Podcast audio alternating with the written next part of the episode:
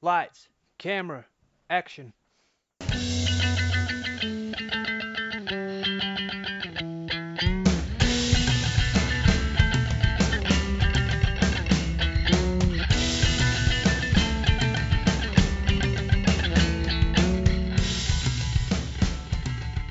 Hello and welcome to another edition of Movie Madness in association with Spitballing Pod. I'm Luke Byron, joined as always by Tom Kennett and Sean Shute. It's great to have the People's Champ, as we've seen, Keenan Bonner, back with us for the gangbang on this occasion. Well, context on that later. The matchup we'll be tackling this week is the final matchup of the first round officially. We've got some more news on that to share later. But we've got 2007's Knocked Up against 2003's Old School. It's a banger of a week to close us out. How is everyone doing today? Yeah, good, thank you, mate. And you? Not bad, not bad. All good in the hood. Stunning. So I guess I kind of hinted at it then. If we kind of say this now, rather than kind of saving it for the end, this is officially or unofficially the final matchup of the first round. What we've done is, for a start, we're thinking of the audience here. People might not want to hear us go straight back into the films we've already crossed. So we've given a little bit of a twinge to the format, and we're doing two wildcard weeks. So don't want to hear us for 2 extra weeks. Well, at least just not talking about something else. I mean, last week... the first films we spoke about were like 16-odd weeks ago. Sean, are you going to let me finish? If you let me carry on. You also said... more on that later, and then immediately gone on to the point you're going to talk about later. Yeah, I said, I'll get out of the way. So, last week we did Austin Powers against Scary Movie. 2 we felt needed to be in the bracket. I'll say, the numbers suggest they didn't need to be in the bracket. People aren't feeling those films as much as they felt some of the others. So, basically, we're giving the power back to the people. We've picked a film each. We've got the film I picked up against the film that TK picked next week. Week after, we've got the film that Keelan picked up against the film that Sean picked. That's not a random draw there. Much like we did here, we're seeding it with the revenue that was made. So hence why Bruce Almighty was our 1 seed, because there was no other reason for that. I've gone for the South Park movie. TK has gone for Four Lions, Sean has gone for 21 and Over, and Keenan has gone for Hot Tub Time Machine. So they're personal favourites of ours. They're not ones that we've gone for like we did with the bracket, where some we felt need to be in there. The way this is going to go... Crikey, what's going on here? That's someone falling over. That's someone falling over. The way this is going to work, we're going to do the 2 wildcard weeks. The 2 people that didn't pick the films are judging that week. So Sean and Keenan will be judging next week. The week after, myself and TK will be judging. The 2 films that go through will put to a public vote to say which is the winner of the wildcard bracket. And that one is going to go up against the consensus vote of the bracket, whether that's Scary Movie, whether it's something else. And it'll go to another public vote to determine whether it stays in the bracket or whether it's replaced with the wildcard option. And then we'll get into round 2 and we'll cruise through from there. So there you go. That's that out of the way, just so people aren't shaken when next week we're going into the South Park movie against Four Lions and people think, what the hell's going on here? So we don't feel cheated. Exactly. And then it gives us a bit more time to get some good things in place for the next round and the latter rounds after that. So we basically done what the NBA did. We're trying to get Zion into the playoffs. We're trying to force one in. Exactly. Whether people prefer each of the films we're doing there, I'm not too sure, but we'll see, won't we? We'll see. This is a big week. I think it's kind of been pitted eventually as one that I was selecting up against what Keenan was selecting with Old School when we mentioned this right through from the first week of the bracket. So 2007's Knocked Up is the place we're going to start. The synopsis. For fun-loving party animal Ben Stone, the last thing he ever expected was for his one-night stand to show up on his doorstep 8 weeks later to tell him she's pregnant with his child. Now, we've said a lot about the synopsis before. I do take issue with this one. There's quite a lot to unpack. First of all, selling Seth Rogen's character as a party animal is making him sound a lot cooler than he really is, which goes against what is happening there in the bracket. Also, I can't help but feel there are more unexpected things that could have happened than having unprotected sex and then the person being pregnant. There seems to be... It's more unexpected that he pulled Katherine Heigl than he's then had the kid. Yeah, that is significant.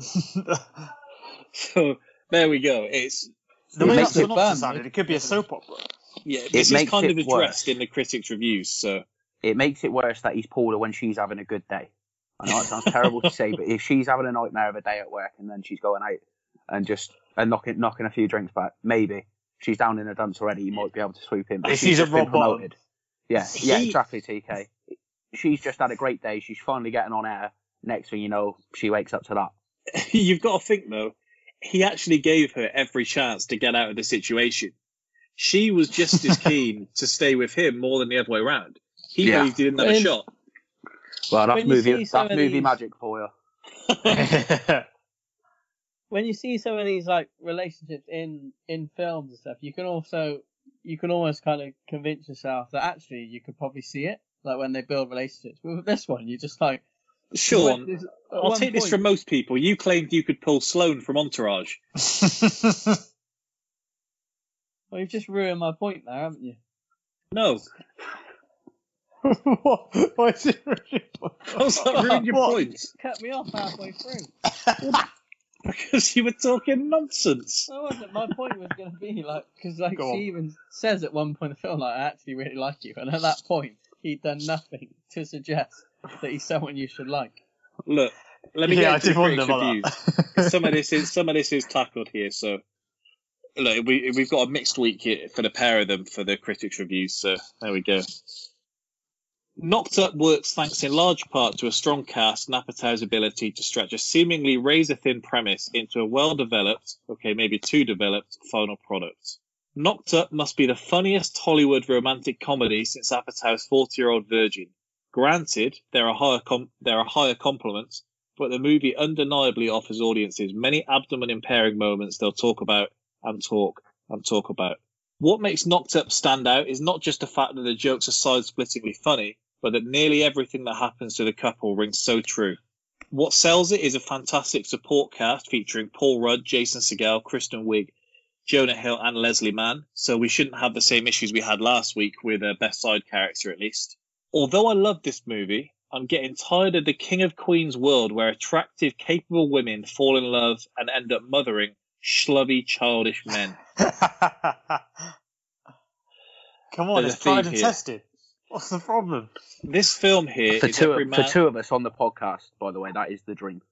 I might argue for the entire podcast. I was being nice. I was taking the word slubby and running with it. No offense, but I think we can both agree. It's all right. We're on the level where you can say it to me. Hopefully, by season 3, you feel like you can drag Keenan and Sean and TK into those jokes as well. No, it's fine. I think he was suggesting we'll have to pile on a few as well. Which is, I've never heard the word schlubby used before, but I still knew what it meant. This film is every man's wet dream. What woman wouldn't want to have a one-night stand with a drunken, fat, vulgar, irresponsible, dirty-looking slob?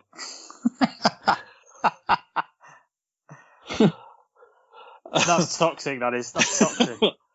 What makes most of Knocked Up work is its ability to squeeze big laughs out of real-world situations. Knocked Up proves that hit comedy doesn't have to dumb down for its demographic. The jokes, which are in the absolute poorest taste, remain hilarious, while a newer, deeper humanism sensed in the momentary flashes in the earlier film are now fully on display. It's a movie with heart and with balls, and it knows when to use each of them. Yeah. Couple more. It's the funniest, smartest, goofiest, dirtiest, coolest, and longest comedy so far this year. Like many films of late, Knocked Up is a little too long, but it's worth it in the end. Stone is so pathetic, we get extra time for Apatow to convince us that Alison shouldn't have an abortion. That's very good. It's a very funny 90-minute movie trapped in a 129-minute movie that has many, many dead spots and unfunny patches. That's the final one. Get that put on Judd Apatow's headstone. Yeah, there's a definite theme there. I feel like at this point now, maybe he does have a good 90 minutes, and he's like, we must have a few outtakes we can chuck in here. They get to the end of it like, no, Judd, this is perfect. He's like, I think it's half an hour short. I think we got a bit more. It is kind of like his calling card, though, isn't it? So people are expecting it when they go into a Judd Apatow film, so maybe he feels under pressure that he has to then deliver that. Has to deliver something that's annoying to people.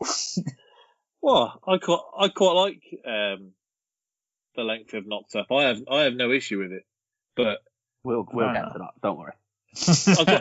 If we go through the trivia, and then there's probably some wider discussions for us to get into, and during the trivia, I'm sure. So this movie was originally going to be a follow-up to The 40-Year-Old Virgin, having Seth Rogen and company reprise their roles of the smart tech team.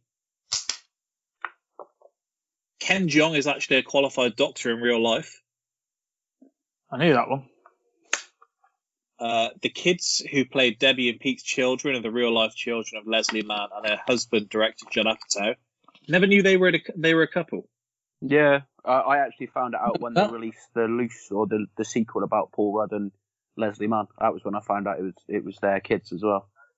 I knew it was his kids, but I just didn't know she was the mother.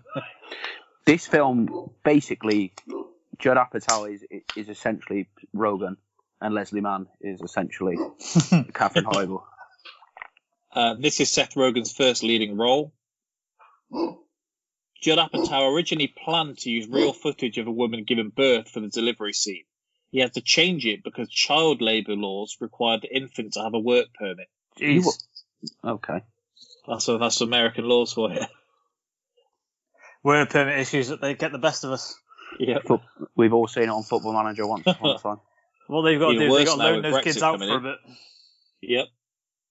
According to the DVD commentary, Jay Baruchel is terrified of roller coasters. So in the opening scene when the crew ride a roller coaster, he told Judd Apatow he would be the naked guy in the earthquake scene if he didn't have to ride the roller coaster. Judd Apatow broke the deal by making him ride it, so the part of the naked guy then went to Jason Segel. Wow. Dick move. That is nasty. Knocked Up actually doesn't mean anything in most languages. So the film's Russian title is A Little Bit Pregnant. In Brazil, it's Slightly Pregnant. In Italy, it's Very Pregnant. And in Portugal, it's Bloody Bad Luck. We've got our first two casting what-ifs. Mila Kunis auditioned for the role of Alison. She didn't get the role, but Judd Apatow remembered her and cast her in Forgetting Sarah Marshall, which he also produced. Stunning. Jennifer Love Hewitt also auditioned for the role. Rogan must have been looking at this thinking, I'm having a great time here. You are. Kristen Wiig. So would you rather get Jennifer Love Hewitt knocked up or Leighton Hewitt knocked up? I'll go straight on to the next question. Fuck off. What? Oh my god. Kristen Wiig's part was originally written for a man, but Judd Apatow thought it would be funnier to turn the part into a woman who hates other women. They would like to put you on camera. Really? I know, I was so surprised too. Oh my god, this is the best news ever. Thank you so much. This is great. Congratulations. Thank you. I'll take that smile as a yes, I'll do it. Absolutely. I'm so excited. Oh my god. It's a lot of work. Can't wait to see what happens. It's going to be tough. Tough job. About the work, most immediately, there's going to be some things that you're going to be able to get that other people in the office don't get. One of them, gym membership. Hey, you want me to lose weight? No, I don't want you to lose weight. No, we can't legally ask you to do that. We didn't say lose weight. I might say tighten. Tight. A little tighter. Just like toned and smaller. Don't make everything smaller. I don't want to generalize that way. Tighter. We don't want you to lose weight. We just want you to be healthy. Okay. You know, by eating less. We would just like it if you go home and step on a scale and write down how much you weigh and subtract it by 20. That's a good choice. I think it worked. The word fuck and its derivatives are said a total of 120 times throughout the movie. So just under once a minute. Jeez. Bill Hader was originally meant to play one of Ben's group of friends, but the part was recast because they said he looked too old. Harsh. This film was actually said to be the death of Katherine Heigl's career. She said in several interviews in 2008 and 2009 that she considered the movie to be sexist because it depicts women as shrewd and men as lovable, and she commented that she found the movie hard to love as a result. Seth Rogen and Judd Apatow said they remembered working well with her and pointed out that she went on to do The Ugly Truth, which didn't make women look any better. In 2016, she then apologised to Seth and Judd, saying that her earlier statements reflected the criticism from other women, so she essentially went along with it, calling her own comments immature. Rogen said that despite being displeased, he'd never had any hard feelings towards her. I've said this on the pod before. It's one of my pet hates with Hollywood. When you do something, take the money, get paid for it, and then, for whatever reason, you criticise it afterwards. Well, I read... And she's then gone back on the criticism. She's gone. She's U-turned on her U-turn. Yeah, I know. I've a stick to... Yeah, I read some interviews before where they said that, like, if anything, she was, like, hamming it up on the set, so some things were maybe going to be more toned down, and she was all in, so... Mm. Yeah, it does annoy me. Just you take it. I'm not saying there are obviously. Essentially, she's got some backlash and thought. Yeah, I've got two choices here. Yeah, and my honest answer is you've done it. Accept it. Move on. There's no point trying to apologise and keep bringing it back up. I mean, look at that. She's brought it back up in 2016. Well, this is the thing. Apparently, nobody wanted to work with her after this because they felt going for a comedy route, then she wasn't going to like it and. Obviously she's going to be a bitch about it. Yeah, and then... So the film didn't kill her career. Her being a bitch killed her career. Yeah, that's what I mean. So her kind of reaction to the film is what did it. And that's just women for you, isn't it? Jesus. Come on now, Sean. We're not a sexist pod, I swear. Katherine Heigl had to perform her sex scene with Seth Rogen 2 days after getting engaged. Is that important? Jeez. Well, she's been having some of the happiest times of her life. She says, "What are you doing today?" So I'm rolling around with Seth Rogen. There is zero chance that her fiance is threatened by Seth Rogen. I don't know who it is, but in real life, it ain't Seth Rogen, is it? It will be whoever it will be. I reckon Seth Rogen could charm you. I like Seth Rogen, but he ain't shaggable. Ride him into battle. No, exactly. Josh Kelly is her husband, not the boxer. That would be quite a... I don't know who that is. Is he famous? He's kind of like... I'm trying to think of a way to describe him. I was going to say, like, a rougher-looking Paul Rudd with shinier eyes, but he doesn't really look much like Paul Rudd. He's just got black hair. Yeah. He's okay. He's fine. Like if you were giving ratings out, there's some photos of him looking pretty rough, and he's still beating Seth Rogen up. Well, this was Seth Rogen because of this film had beef with Entourage, didn't he? Because of what they had the same critique. You brought it up earlier, Keenan, with Turtle saying he doesn't believe the film because why would Katherine Heigl be with someone as fat and ugly as Seth Rogen? And then it came back to like years before. Seth Rogen had fallen out with one of the script writers on Entourage, and so that was their kind of way that they wrote it into the script because they thought it'd be funny. Yeah, him falling out about it, him getting upset about it's a bit odd. I mean, half of the premise of this film is, oh, look at the state of me. Oh, look at her. Yeah, no, yeah. Come on, exactly. Like they're selling the film on that basis. So if when someone picks up and makes a comment on it, or in Entourage's case, a critique. What else you expect then? It's probably one of them where he feels like he can say it, but someone else he doesn't like can't say it. Well, what can you do? You put it out in a public forum. I was going to say, I think once it's in a very public domain, you're getting eaten alive, I'm afraid. When you're trying to make money out of that exact premise, grow up. I mean, it's kind of like, though, so you've made reference to me being schlubby and brought yourself down in there as well. I was just going to say... If our SoundCloud comments were peppered this week with, I can't believe how fat Luke and Keenan are. We probably wouldn't take it so well. I mean, I have suffered it for 21 of my 25 years on this planet. So I mean, there are at least people you know. If I go into SoundCloud comments this week and someone says, I could tell by his voice Luke was schlubby. Those four years you were ripped. Remember that? No, they were just the years before I started making choices of what I would eat. Basically, I was a late bloomer. I was just about off the tit and then off baby food and then the weight started piling on. Well, the final bit of trivia is that someone keeps wrestling here, and I don't think it's Sean. The bouncer scene, where she's calling him a doorman, a lot of the extras are actually laughing in the background, which they didn't pick up until the release. So if you watch it back, you can see that. The girl right at the front, who's closest to Craig Robinson, looks like she's having a whale of a time. She's just laughing at the old thing. And I don't blame her. It doesn't matter if I was stood outside a club or whatever I was supposed to be doing. If I heard someone give that speech, I would laugh.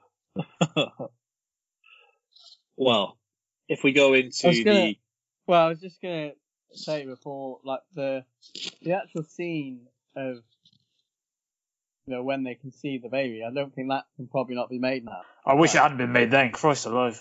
I know. It's like, look, when I was watching it, when it was happening, because obviously I think you see them Katherine Heigl and Judd.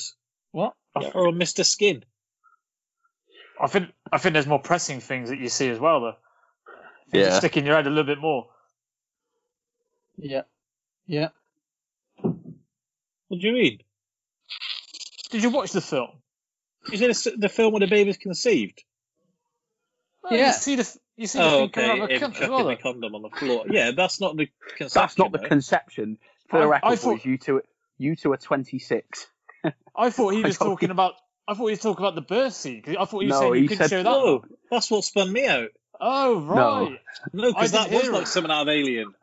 Yeah, because I thought he said you couldn't do the birth scene now. I was thinking, I fucking wish they hadn't. No, he said the conception scene. Oh, right. Yeah, I didn't need a biology lesson on it. I got that. I didn't say conception. You did? Yes, because Keenan did it as well. I said conceived. Yeah, conceived being a contraction or a derivative of conception. yeah. Okay, but you know what I meant. Sean's getting an English lesson. I'm getting a biology lesson. Having sex is not the same as giving birth. Although, if you're Katherine Heigl having sex with Seth Rogen, I'm pretty sure it'd be the same amount. I don't know. One of my quotes, but in the morning when he asked if that's what's happened, and he just nods to himself and says, "Nice." He'd be raging. He hasn't remembered that.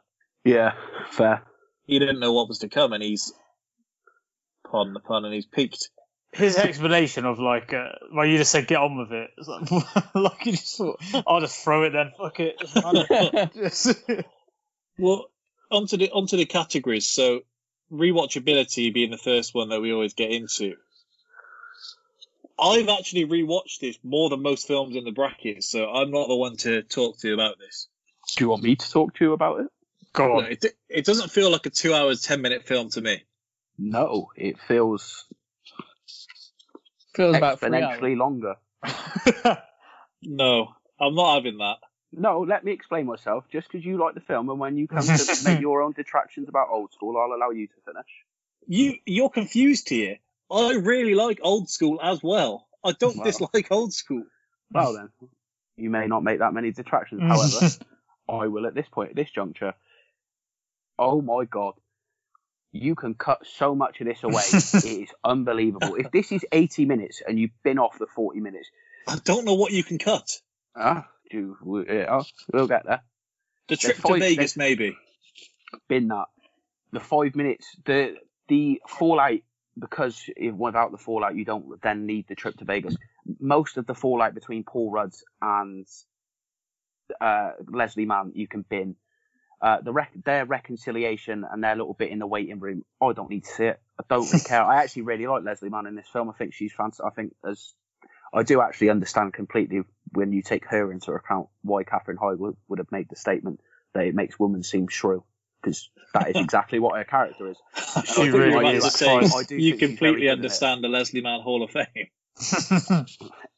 I don't think any of us completely understand the Leslie Mann Hall of Fame. I don't think, I honestly. Over the 16 weeks, I think we've demonstrated that. I was watching this film thinking she's too fit to be in the Leslie Mann Hall of Fame. Yeah, and I said that at the start. I said that before we named it the Leslie Mann Hall of Fame, and I was told I was wrong. So, anyway, because I said I said this, and it wouldn't let Jessica from American Pie be in there. Yeah, because you set the standard too high. We didn't set the standard too high. You and Sean did. You set the standard with Leslie Mann too high. If you would have named it after Jessica, I understand where you're coming from. When you're putting her as your bar, disgraceful. The thing is, I don't know whether the Hall of Fame doesn't have the same ring to it. I don't know whether it's like something we like eaten or drunk before the podiatry, but the standards seem to fluctuate between us each week. Yeah. What we decide is good and bad just seems to just go up and down. Well, we said the premise is it feels right. Anyway, back to rewatchability. This film ain't got it. Yeah, I strongly disagree. That's fine. I thought there are moments in it that are funny, like the birth scene. Well, no, we'll come on to scenes. There are certain bits, and I think fair play. They are very good, but I think it's quite slow for the first while. The thing that baffles me is I feel like all the humour in it are things that you would laugh at. I know. So I don't know if it seems just a free... I don't know if the competitive edge where you think I hated Old School has pushed you to thinking like you're going to war here, like you've got to go all in. He's done an MJ where he's invented something. He said, I took it personally when he said Knocked Up. It did become personal for me because Byron kept making references that we were going to go head to head, and yeah, he barred it. I don't like to lose, I will say, but no, I do think, but I've made the same critique of. No, actually, I can't say all Judd Apatow films because Anchorman I didn't. The only film you've gone in on is Shaun of the Dead. And that weirdly came halfway through the podcast. Why would you bring that up? Why would you bring that up now? You can't aggravate him. I've got the bracket in front of me, and I don't know if I'll ask you, unless you tell me now that this is what felt like the longest film in the bracket to you. No, Bruce Almighty. So I've got some others which maybe TK and Sean can answer. Unless you're both going to say this did feel like the longest film in the bracket to you. Remind me of some of the other films. And so, the longer one. I think it is you, Sean, making some kind of... Sex Drive definitely felt longer for Sean. Well, yeah. Okay, so the ones for me that felt longer, Borat felt longer, Tropic Thunder did. No. Yeah, Tropic Thunder felt about the same, but yeah, it did feel long. 40-Year-Old Virgin. Longer. No, I didn't. I love that film. Bridesmaids. Yeah, fair. But I watched this one in stints, so that's probably why. Don't say that on the podcast. It's going to ruin our credibility. I had to. Because you said that with Old School, which is an hour and 20 minutes long. But yeah, like on the note though, I don't think I'd have watched. Like I watched this film because it's on the podcast, but outside of this, I don't think I would have rewatched it in a while. Even if I saw it on TV, I don't think I'd have watched it. Yeah, this is hurting me. No, I agree with Sean. Actually, no, we'll move on because I mean, we could do a pod just on this, and it will be me. How did you feel, TK? Did you like the film?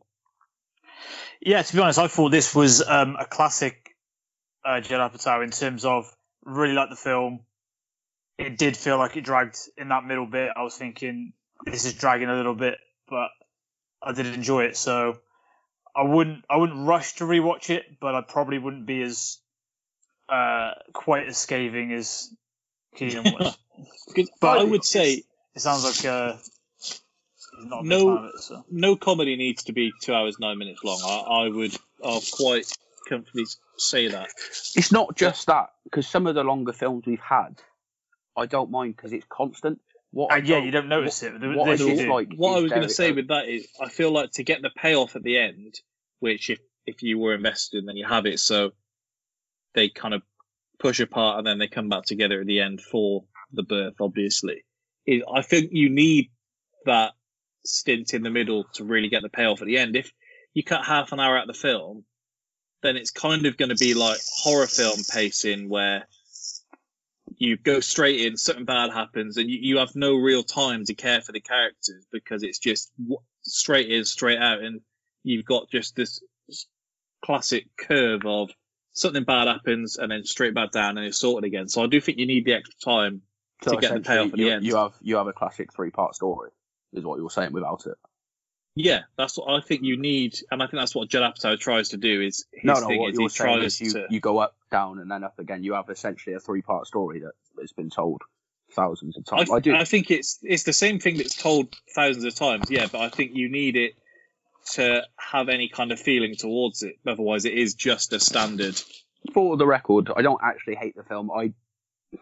There are moments in it that I quite enjoyed early, and I thought it is quite funny. I do just think some of the pacing.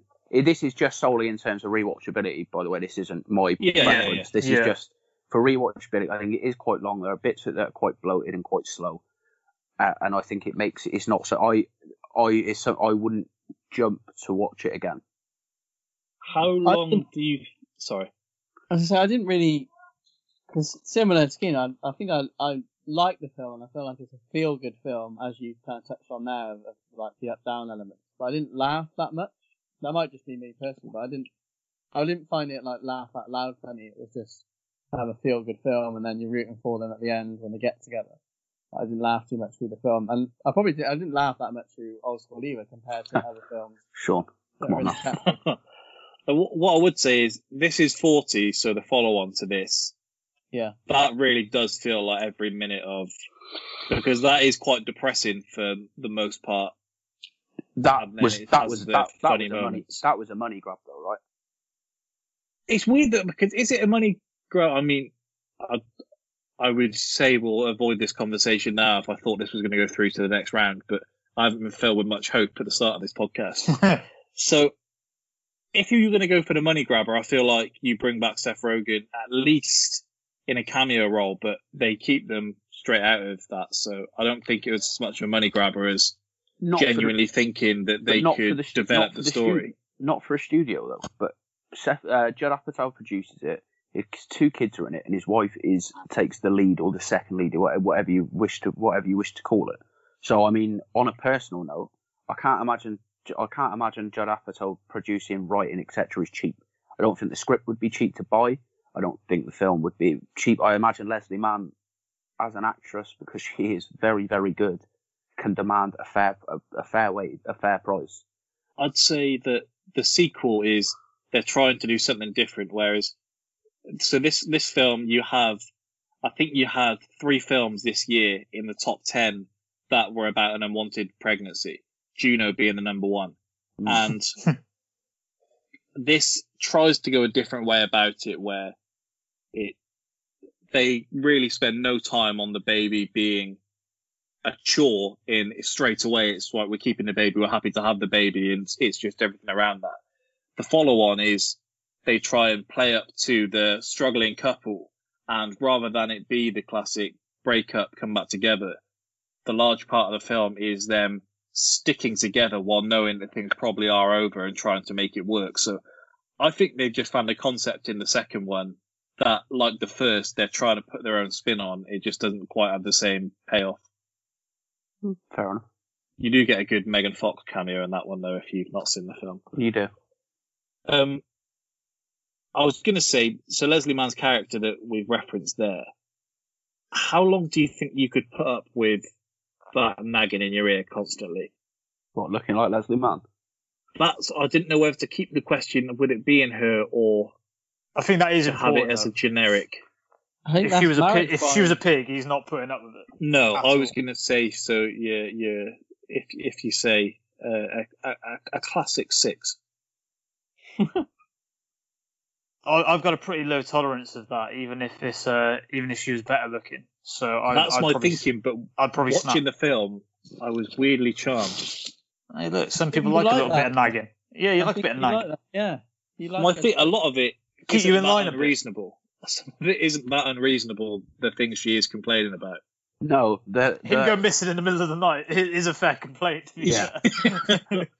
I'm worried that you're cheating on me. In reality, you're out with your mates playing a fantasy fucking baseball draft. That's a fair complaint. And when she's complaining about the nonsense in the neighborhood, and he's like, what do you want me to do about it? We won't knock on their door for Halloween. Yeah, I'm not going to go and ask him to babysit. Yeah, it's a very reasonable complaint when you look at that. Like, also when he makes a joke, it looks like our neighborhood has chicken pox. Like, that is something to be panicked about. Jason Segel saying that he can come round because he's had it 6 times before and he's immune now. We've spoke about several characters. He is as funny for the way he presents a line as much as anything. Like in the waiting room where he winks at Leslie Mann, all he says is, "You all right, buddy? One sec. What do you look like? I shouldn't have gone in there. Don't go in there. Promise me you don't go in there." "Me go in there? That's the last fucking place I want to go. Like, I'm going to go in there. Try getting a boner now." "What's up, Deb?" "Hey." "Hi, Debbie," or something like that, and he gives her a wink. Yeah, He doesn't need to say anything else. And when he says, by the sounds of it, I believe she might be crowning. Is that right? And just a little thing, he says, "You're reacting really well to the pregnancy. Your body's reacting really well to the pregnancy." Just the little things like that, where he is an absolute creep, but he doesn't look like how you would cast a creep normally in the Hollywood film. You would go for a Martin Starr's role, probably with the beard. Yeah, yeah, definitely. So, well, doesn't he say in that scene the milk's gone straight to her tits? He says. He says something along the lines of, it's unusual. It looks like you really have developed the milk quite quickly. Like if Martin Starr's character says that, it becomes a whole other thing. That becomes very, very creepy. If we go on to the quotes, we reference the Leslie Mann doorman scene.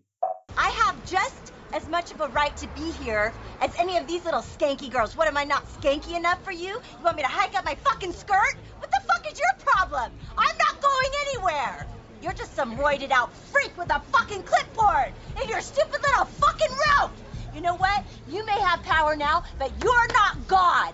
You're a doorman, okay? You're a doorman, doorman, doorman, doorman, doorman. So fuck you, you fucking fag with your fucking little faggy gloves."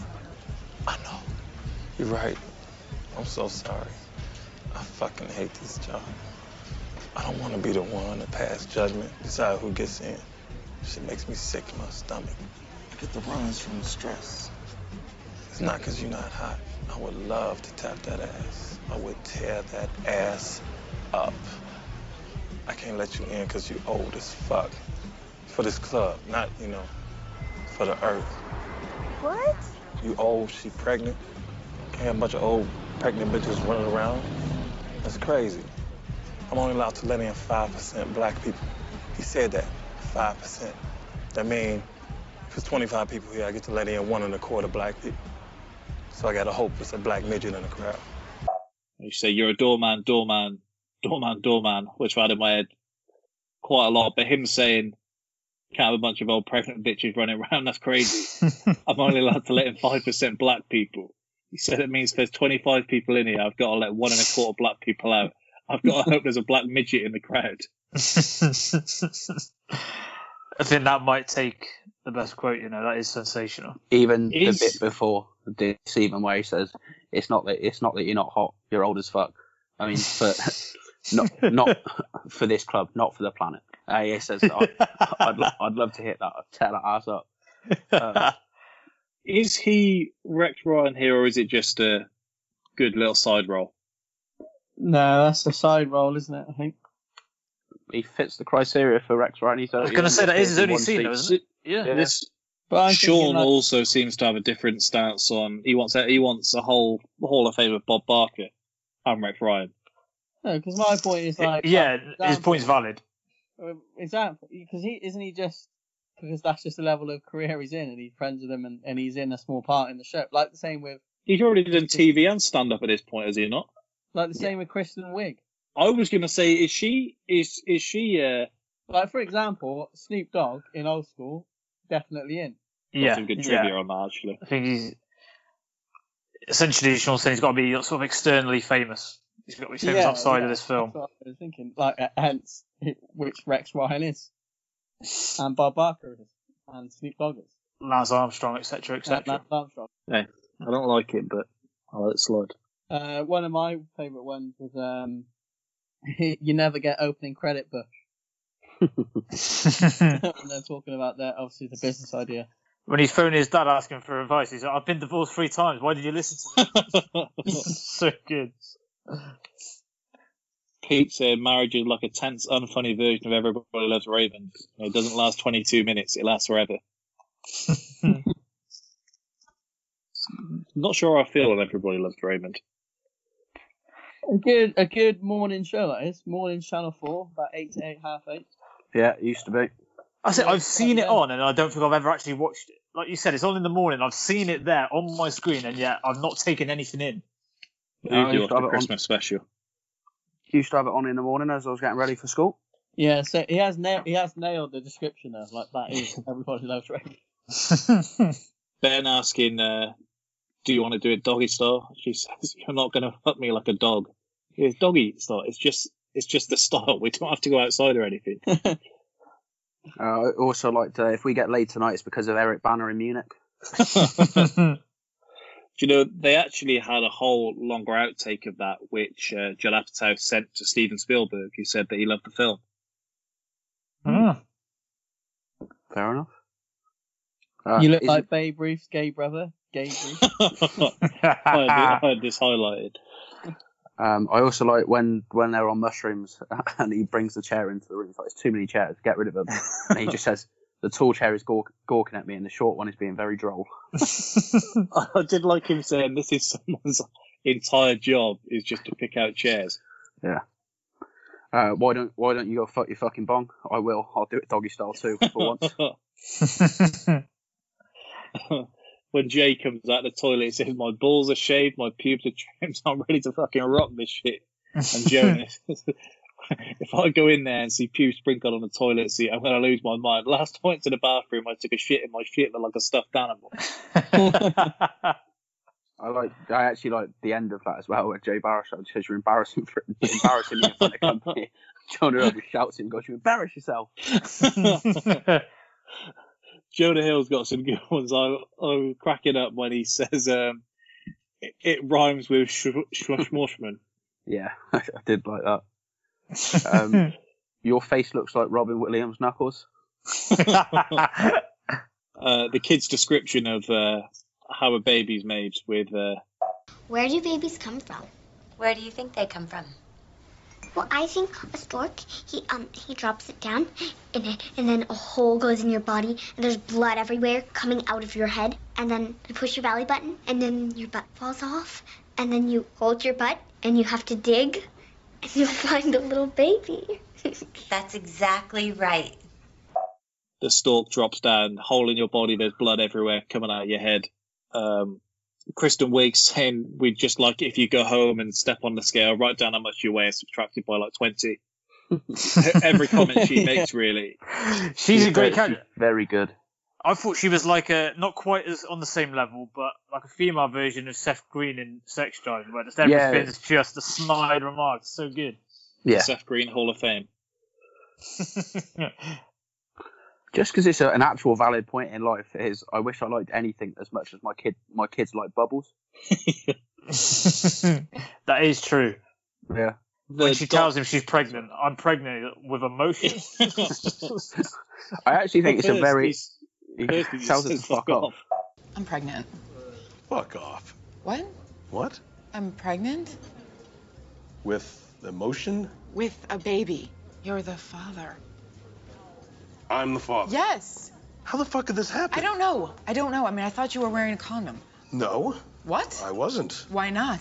Because you told me not to. What are you talking about? What am I talking about? You told me not to. I did not tell you not to wear a condom.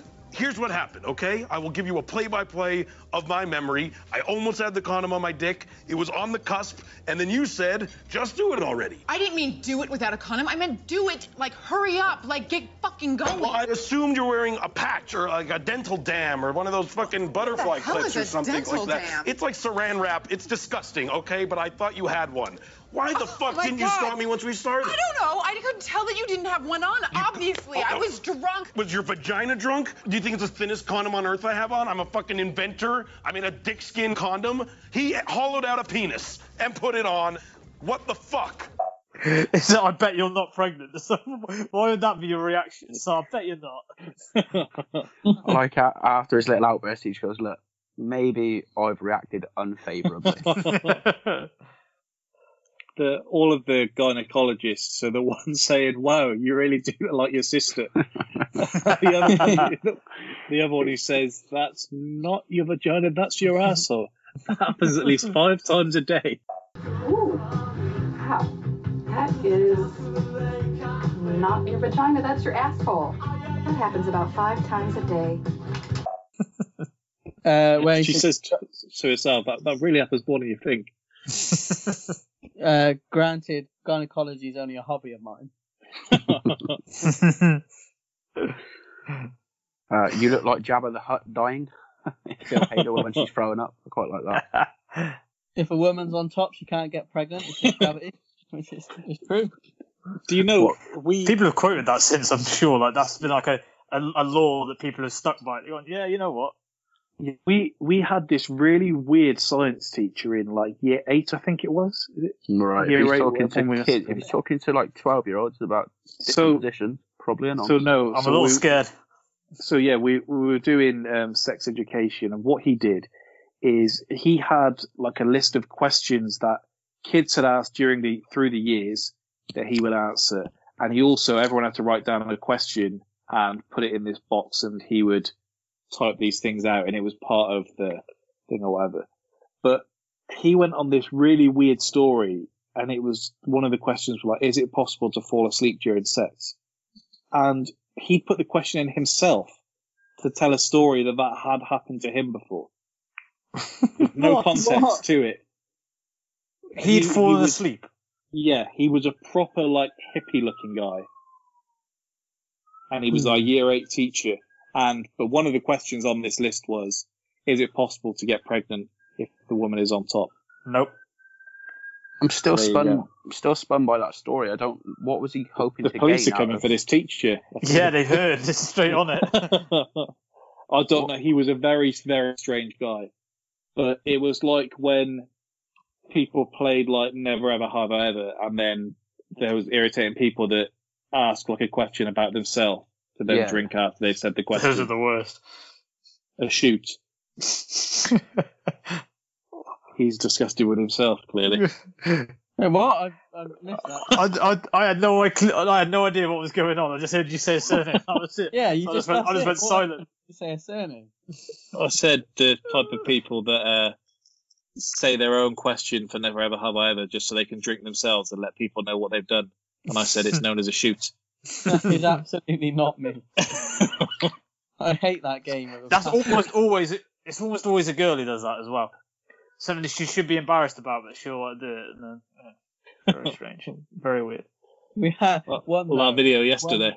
I'll tell you one story. It was at uni, we're playing it, and then obviously everyone asks the usual, it's like sexual related stuff, which again, touching on what you've just said there, some of the girls did that. And it just got round to this guy, and he just goes, like, completely deadpan, I've never been to mainland Europe. everyone's just looking at him like, what? Just completely silent. That's a great curveball, give him credit. Yeah. It's also impressive that he's never been to mainland Europe. I hope he's been everywhere else. I hope he's very well travelled. He's just never been there. Then when he threatens the doctor, he says, guess what the fuck's up? Alison's going into labour and you're not here. You know where you're at? You're at a fucking bar mitzvah in San Francisco. You know what I'm going to have to do now? I'm going to have to kill you. I'm going to pop the cap in your ass. You're dead. You're Tupac. You're Biggie. I hope you die or you drop the chair and you kill that kid. Up your plane crashes, and he gets away with that obviously because they don't say anything about it afterwards. Alison defending herself, saying she was drunk, and he says, "Was your vagina drunk?" The whole pink eye situation. We can't go, dude. Sorry. Holy crap! What happened? You got pink eye. giving each other butterfly kisses or something? Ha ha ha, very funny. That's not how you get pink eye. You get it from poo particles making their way into your ocular cavities. Hey, Ben. Yo. How's it going?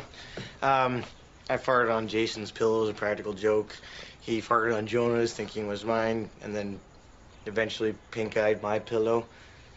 Not proud of any of this, but I think we've all forgiven each other. But we can't go anywhere. Well, you can get pink-eye from farting in a pillow? Totally. Mm-hmm. That's awesome. Yeah, but you gotta be bare-assed. Jesus, Martin got it bad. Would someone take a dump right in your eye? No. No pink eye for me. I'm just really... Hi. I farted on Jason's pillow as a practical joke. He farted on Jonah's thinking it was mine. Eventually pink-eyed my pillow. I'm not proud of any of this, but I think we've all forgiven each other. Ben, again, he was on a mean street where he threatens Debbie, saying, "You're hard for ass if you think you're coming into that room. If you take one step toward the door, I'll tell security there's a crazy chick in a pink dress snatching up babies." I did enjoy Pete quoting Back to the Future and doing his De Niro impression. Not gonna tell him. That's a good plan. Yeah, I like it. It is a good plan until her water breaks all over Robert De Niro's shoes. My shoes! Hey, there's all this baby goo on it. These shoes? Hey, on these shoes? Did you puke on my shoes? Did your water break? Did you puke on my shoes? Hey. Oh my God. Isn't it weird, though, when you have a kid and all your dreams and hopes just go right out the window? What changed for you? What went out the window? What plans? You do everything exactly the same. Them bonding over that. What a lovely moment. Yeah, these shoes. And you also get the scene with the De Niro impressions in Bad Neighbours, so I wonder if that was a follow-on. Because Seth Rogen in both of them, obviously. Yep. The baseball guy saying, "Don't let the door hit you in the vagina on the way out." It's funny, but it's funnier the next day when Ben brings it up in the car to laugh, saying, "Did you hear what he said?" And then when she's deadpan, he says, "Well, you're obviously not going to laugh now." You can see why it was funny. He wants to rear your child. He says, "Yeah, like, keep him away from him." Alison said, "I hope your apartment's big enough for the three of us." And he said, "It definitely is. That's why I got one in East LA. The rent is huge. The only thing is we're going to have to decide if we're going to be Crips or Bloods before we get there." In the club where she says, "I love your curly hair. It's great to use product." And he says, Jew, it's called. Ben talking to Alison's friends. You know how they say never to drink and drive? I'll never drink and bone. And then laughing to himself. They're all really confused. Debbie dropping the "see you next Tuesday" about her babysitter. It's always good when a woman drops that word. It's always amusing. She's crying as she says it. She sums up her own character, really, where she's saying about husbands, and she says, "You criticise them so much, they get down on themselves, and then they're forced to change." So true. And one of the most viewed clips from the film is a 3-second clip on YouTube of Jonah Hill saying, "She luck of the way your dick tastes." Well, they're all on the phone. I do think that's all of mine. I did have half the film written down, so... I did have Ben saying, "You think I'm an inventor? He created a dick skin condom, hollowed out a penis, put it on. What the fuck?" And when Jason beats Jonah Hill at ping pong, and he says, "Yeah, we should have a little dick Cartman." And he is looking very Cartmanish in that scene as well. Any more for any more, as I always say. Not from me. I think only Leslie Mann describing Seth Rogen as 23. He looks 33. He's got bad genes. Well, she says your kid's going to be fat.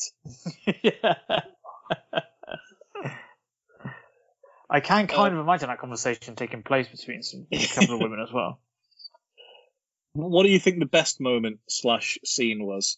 I do genuinely think on the club door is probably the funniest scene. It's the doorman scene, right? But it's from her speech to the end of his. That entire thing. I've always liked when Jay walks in during her giving birth and he comes out like nearly crying, saying, "Don't go in there. Promise me you won't go in there." Jonas, "You think I'm going to go in there? Try getting a boner now." But I remember showing it to my brother before he had his kids, saying that was going to be him, and his bird said he was worse than that. The whole birth, the birth scene is good. I actually texted Byron that earlier. I said I will give you the birth scene is good, but I do think the whole thing with Craig Robinson is fantastic. Also, that little of the film that you had to give it to me that you did enjoy a scene. But every time I've said I don't particularly like it, you've just come back at me. What about him doing the dice dance in the club? Yeah, not for me. I think he's doing the dice thing too much. Two I go for not. In terms of favourite scene, is probably what you've already mentioned, but two little tiny bits that I enjoy is the bit where he's in the garden, he's playing fetch with the kid, and he's actually like fetch, and then you see him chase after it, and then I enjoy the 5 different types of chair as well. Yeah, I do like the bit where they're in Vegas from when he starts freaking out when they're watching Cirque du Soleil. Yeah, and he's watching Cheaper by the Dozen. He's just gone, that's not funny. That's sick. I've got to turn it off before I freak out. And then the bit with the chair, the Vegas scene's pretty good. I think the montage with all of the gynecologists is great as well. That is a good montage. Yeah, it's not quite Wedding Crashes montage, but it's a good one all the same. Please don't ever compare those two films. Two great films. One same great company. Film and a film. Best side character, Keenan, go. Debbie, Jason, or Craig Robinson were my 3. If you had to pick one, I'll go Debbie. Okay. Which TK? Is odd because my favourite moment involves Craig Robinson, but I'll give it her on the balance of the film. I'm actually going to go with Jason. You gave me some good laughs to appearance ratio. Yeah, I would actually agree with that as well. Yeah, he was on my list. Leslie Mann just annoyed me just a little bit at times, which I know is kind of the nature of the character as it's supposed to happen. Sure. I'd go Jason as well for the same reason. Yeah, I did think they were believable as sisters. You did? Yeah. Yeah, I could buy into it. That was a good little dynamic there. I was thinking, could you class Pete and Paul Rudd as a side character, or is he a main character? I didn't know if you could class. No, I'd say he's a side character. I'd class everyone outside of Katherine Heigl and Seth Rogen as a side character, really. Yeah. So I might put him there as well because I personally laughed at quite a lot of things that he said. So I'll give a consideration to him also. All right. Well, if we go on to Old School, and then as always, we'll swing it back round for the awarding of who's going through to the next round. So, Old School synopsis. 3 friends attempt to recapture their glory days by opening up a fraternity near their alma mater. Don't really know what that means, but alma mater. Have you ever heard that before? Yeah, alma mater. Yeah. It's the school you went to. Oh, okay. Yeah. You made us appear ignorant now. Sean, you hadn't heard that. Sorry, I was drinking my coffee. I was drinking my coffee. That's the only reason it took me so long to respond. But I would have told you. I almost choked trying to swallow. Yeah, I don't want to be that guy, Byron, but that is a relatively renowned thing. Never heard it. Didn't go to uni, if that helps. They say it. It's very American. It's much more of an American thing. It's the same as like alumnus and alumni are very American, or I believe they're very American. Alumni. Again, I'm not you, but I didn't go to uni, so I don't know if they celebrate it much over here. We went to Poonie instead. Critics' reviews. Behave. Saying things like that is why we're going to start getting dug out for the way we look. Critics' reviews then. Very politically incorrect, funny for many adults. That's short and sharp. That's a lazy review, that is. Yeah. Director Phillips confesses to frat membership in his youth and even made a documentary on the subject. So why is this not funnier or more outrageous? Sheesh. Will Ferrell is a fearless comedian and he commits completely to his insanity in this film, and that makes it work. Will Ferrell takes about 10 minutes of this movie side-splittingly hilarious. That's like finding a few pieces of crunchy cereal in a bowl of sour milk. Bloody hell. A harmless and intermittently funny 90 minutes. It's pretty crass and broad, but there are bigger wastes of time around than this. Blue, who's supposed to be about 90 years old, is one of the funnier characters in this movie, and that says a lot. While it's no Animal House, it's no Van Wilder either, which is very disrespectful. And finally, two more. Vince Vaughn's right-on performance is a relief considering that the Swingers star spent the last couple of years looking bloated and sleeping on screen. That's different. With damn respect. We didn't mention in Knocked Up, but the little bit that Seth Rogen has about how, you know, people always feel like I would love to meet them. I really feel like he'd like to meet me. I really feel like we would get on. Phillips again brings his brand of adolescent humour to bear on the world of college life, and whether you view that as a blessing or a curse is a matter of personal taste. There you go. Trivia. Vince Vaughn had to keep the crowd at the Mitchapalooza scene, over 300 extras, under control by entertaining them for at least an hour. Doesn't say what he was doing, but he was keeping them entertained. Frank's streaking scene was shot on a city street. Will Ferrell remembers one of the storefronts was a 24-hour gym with stairmasters and treadmills in the window.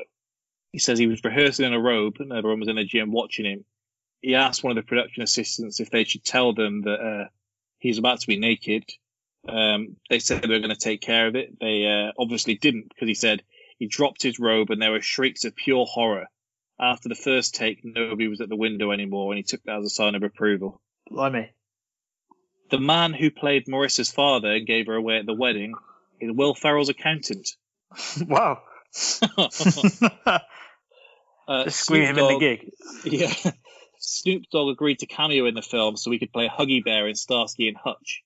Todd Phillips admitted to essentially bribing him, using his desire to play a Huggy Bear to his advantage. He said, I went to him and said, I want you to do Huggy Bear. He was really excited and then said, oh yeah, and also you'll need to do this little thing for me in Old School, just a little cameo.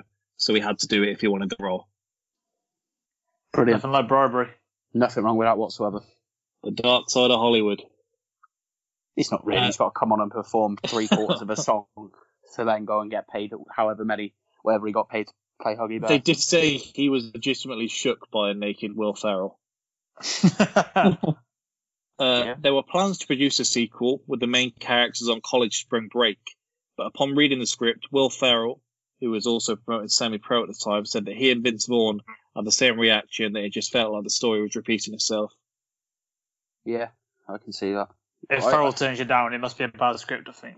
Well, you can see maybe Vince had some ideas in his head, because the wedding scene where Mitch makes a speech was added during filming, and the idea came from Vince Vaughn. What I always would have quite liked is just for the three of them, excuse me, to make a cameo. Like, just, but to have found three younger actors and done the next generation of it. I know it might not have worked, and it probably would have ended up being really bad. But I think it probably would have been like every other sequel. Yeah, exactly. Well, not even that. Just every other like teen comedy around the same time.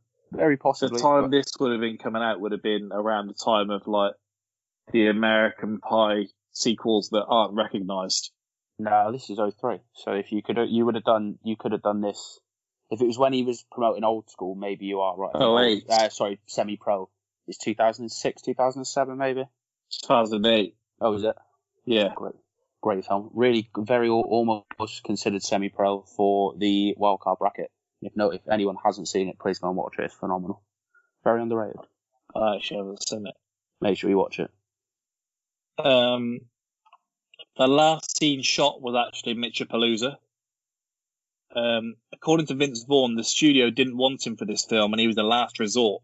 He said they were unsure he could do comedy films, as this was before he was known as a comedic actor. Mad. Vince Vaughn and his friends accepted an invitation to hang out in Snoop Dogg's trailer to play video games on the last day of shooting. Vince Vaughn recalled seeing Luke Wilson later watching the news alone in his trailer, as he had not been informed of the get-together. Brutal. Which goes in with the last bit of trivia. So Vince Vaughn, Luke Wilson and Will Ferrell dubbed themselves the Wolf Pack several years before Todd Phillips directed The Hangover, because they would always make fun of each other. They say this got out of hand at one point, as Will Ferrell called Luke Wilson legally bland after he appeared in Legally Blonde and said the film was terrible. Brutal. Luke Wilson kind of rebutted him saying that he should maybe keep one foot in TV because his movie career was never going to last, which obviously in hindsight... that aged horribly. Yeah. So, there you go. In terms of rewatchability then for this, what do you think? All the time, without fail. One of the most rewatchable films in this bracket. I've got a take on this, which is going to seem sour just because you've pieced apart Old School. Soldier. But I did say I'd let you speak, so please go. I think it is very rewatchable, but I think you'll pay attention for the first 40 minutes, and then it'll be more on in the background for the remainder of the film. I think some of the latter scenes, the school, the whatever it is, the academic review, I think is great. It's great. It just feels like, all right, how can we end this film and still have it kind of as crazy as possible? And Blue's birthday and Blue's funeral are both after the 40-minute mark, and they are. I think Blue's funeral is kind of the point as to when I would say is when it's kind of then. It's about as close to the hour mark as it is the 40-minute mark for the record, but. Well, you get my point. I understand. I don't get your point, but I understand what the point you're trying to make. I still thoroughly enjoyed it more than probably half the films in the bracket.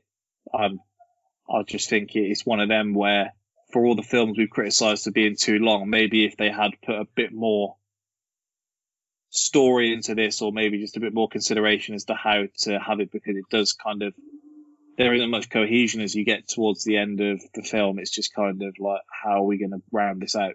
But clearly you don't agree. What do you think, everyone else? I think it's an hour and 28 minutes long, so just under what we would usually say is optimum. Yeah, I could watch it again. As you said, it's a nice. I mean, you didn't even watch it all at once, so you probably could watch it again. It's a nice length. Yeah, that's just because I was watching it when I was late. Well, I'm going to definitely take in that little screen grab, the little recording grab there. Yeah. I could watch it again. One of those, like, I think you can also watch it in, well, as most comedies, I guess, but you can kind of watch it in the background and pick it up on those key scenes, like that, the Blue's funeral, the pledging scene, and when they're doing the test as well. So yeah. If we go on to the quotes, the wedding speech we mentioned with Mitch, true love's hard to find. Sometimes you think you have true love. Excuse me. I'd like to say I'm really glad and proud to be here tonight. I'm glad to see Frank's dad made it out. That's awesome. I hadn't seen him in like 8 years. That's great. Congratulations. I love you, Dad. True love is hard to find. Sometimes you think you have true love, and then you catch the early flight home from San Diego, and a couple of nude people jump out of your bathroom blindfolded like a goddamn magic show, ready to double team your girlfriend, and it stops right there, and it continues right here, because I think what my friend Mitch is trying to say is that true love is blind. Let's raise our glasses, whatever we got in front of us. Salute, health and happiness. Cheers, everybody. I love you so much, Frankie. Then you catch the early flight home from San Diego, and a couple of nude people jump out of your bathroom blindfolded like a goddamn magic show, ready to double team your girlfriend. And Vince Vaughn actually saves that really well. He does. You are my boy, I think what he's trying to say is love is blind. Mm. I was Todd Phillips managing just to give him. I'm pretty sure every cameo he has in his film, he has a perm. And a stash. It's the same bloke every time. Yeah. But I don't think he has either a perm or a tash in real life, so it's just a weird way to go with it. But hi, I'm here for the gangbang. That is a great quote. At the altar, he says, "You know how hard to find a girl as sexually expressive as Heidi." And he says, "I wasn't looking for that." Well, Columbus wasn't looking for America, but that worked out for everyone. You're here now. Know what I mean? It didn't work out for everyone. Well, he means America, not the relationship. But yeah, you are right. We're gonna get so.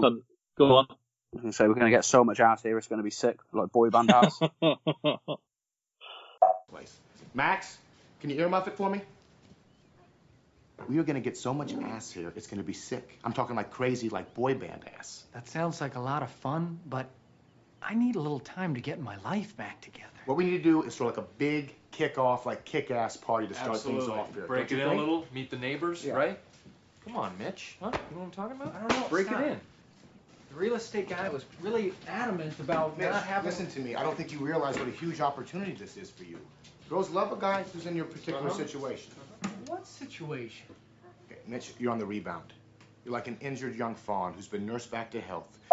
That's a great one. He says in that scene, look, I know a sand guy.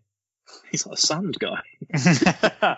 Sand, foam, whatever. And he just looks at Frank and says, Frank, you know what I'm aiming for here, don't you? He's like, yeah. Sean just said, you're my boy, Blue. I close my eyes only for a moment, and the moment's gone. All my dreams pass before my eyes in curiosity.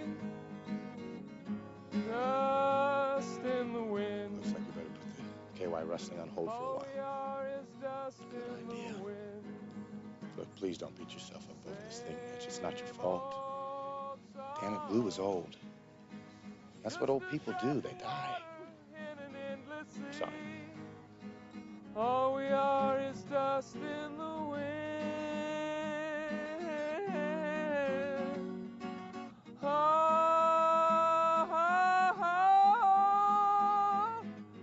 You're my boy, Blue! You're my boy.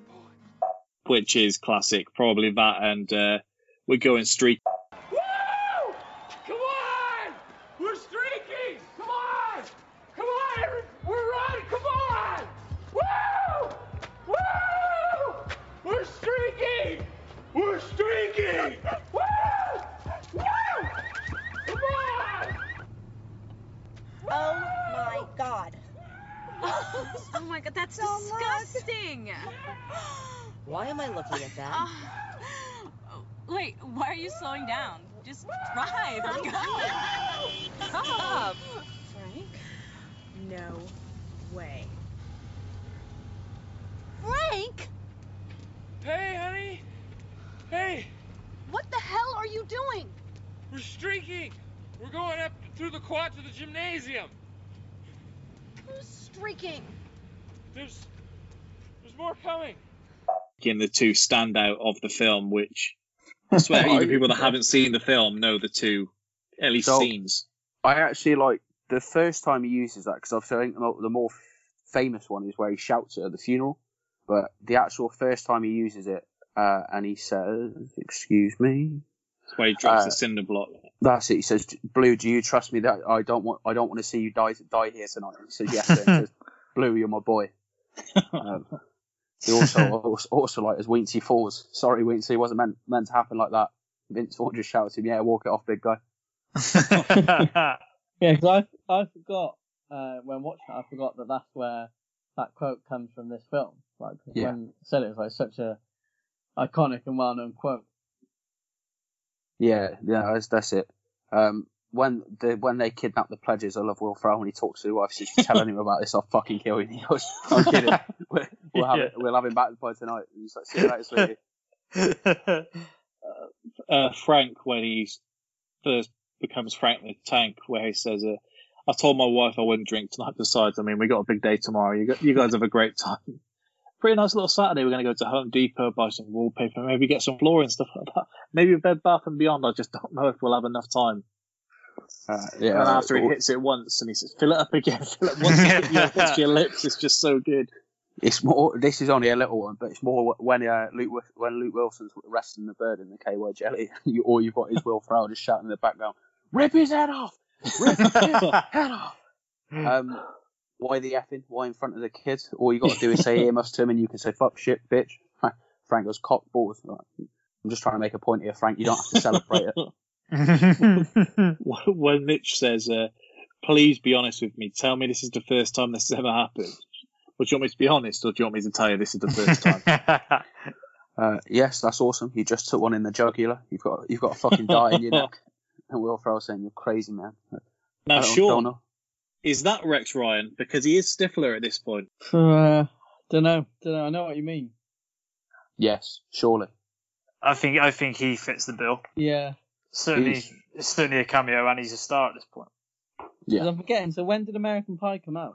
4 years before. 99. Yeah. You've had American Pie 1 and 2 by this point.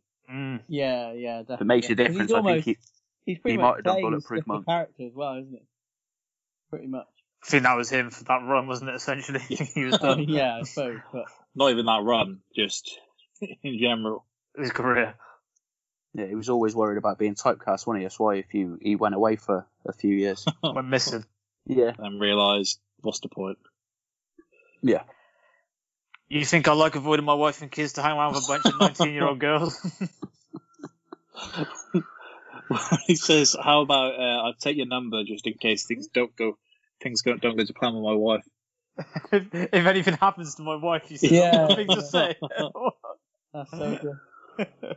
Whose life is ruined? Leslie, Blue's dead, Frank's divorced, I've lost my house, Nicole thinks I'm a total jackass, and we've got 9 kids who are going to get expelled from school, and you're not even going to help them out. Well, like Beanie's saying, 6 weeks ago, Abdul here had a one-way ticket to arrange marriage with a broad he never met in Bangladesh. Now he's crushing ass every Thursday night at our mixes. I also like the introduction of Blue. He's like, "Who's this? This is Blue. This is Blue. He's a Navy vet who hangs around my store a lot, but don't worry, he's legit." Was Mitch saying, "Yes, but Blue was really old, and I feel pretty confident when we get the autopsy back, it'll say natural causes." Excuse me. Frank here was staring at a white picket fence. Now he's single, he's broke, and has second-degree burns all over his body. And I see a spark in his eye I haven't seen in 15 years. Let me be the first to say congratulations. You get one vagina for the rest of your life. Real smart, Frank. Way to work him through. When he's talking to his missus about the car, and he goes, "Look, yeah, I took the restrictive plate off to give the Red Dragon some more juice. But let's keep that to ourselves. It's not really street legal." Vince has, so for all the headlines going to Will Ferrell here, I think Vince actually has the most quotables in the film. Him saying things like to Frank's father-in-law, "It takes a real man to give away an angel. You're sweet." I think genuinely, I was going to ask you this question later, but we can do it now. As like a minute by minute performance, I actually think this is Vince Vaughn at his best, because he's in the film for less. There are other performances that I'm trying to work out. It's not my favourite, but some I think is his best, because there isn't a line in this that he says in this film that I don't enjoy. I disagree, but I think you don't get his performance in Wedding Crashers without this, because his character in Wedding Crashers is essentially a warmed up version of this, so he kind of figures out what works here and what doesn't. Yeah. And I feel like he streamlines it. I feel like with that character, with him being the main character, that kind of like touching what Keenan said, he's maybe got a bit more responsibility there, where he's got a bit more going on, whereas on this, every time he appears, he can be kind of swinging for the laughs. Well, they said that they were caught off guard, because Vince Vaughn took aside Todd Phillips and Will Ferrell before filming began, and he asked for like a full background of his character's story and how he's got to this point. And they, "Well, you got kind of the script there." And he was like, "Well, I want to know why he's saying all of these things." And so between them, they had to work out like a full backstory for how he's got to this point, so it would work for him then doing his improvisation and for him really telling the story as it goes on about he's unhappy, but he also really wouldn't have it any other way, which is why you see when he turns away like the college student and all sorts like that. So it's not just him. He kind of has the impression, doesn't he, that he's that guy who would turn up last minute, kick his trainers on for football, and then steal the show with no real warm-up. But he really is putting the prep in and going all in to give the best performance he possibly can. I don't know, though. If anyone watched our David Dobkin interview, then they would know that that's not the case. That fits in perfectly with what he said about him, doesn't it? Yeah, I mean, just the impression of him as a whole, like if we didn't have... That's the kind of character he portrays. If we didn't have access to the director, which obviously people like us obviously do. Yeah, when you're in the industry, we may have some like Old School coverage next week. You know what I mean, when you're in the industry, boys. We are. I do like talking of Old School and different things. When they're talking about getting kicked out of school, and we says, "No, she won't kill you." Yes, she will. When I left, she said, "Weetie, if you screw this up, I'll kill you." And she showed me the knife. My favourite, I think it's like the only line Blue actually says in this film, other than "Yes, sir," is when he says, "Blue, are you sure? You sure you got this?" And he just says, "Ring the fucking bell, you pansy." I think I see Blue. He looks glorious. As Swanks, I feel cold. Sorry, I feel cold. I think I see Blue. He looks glorious.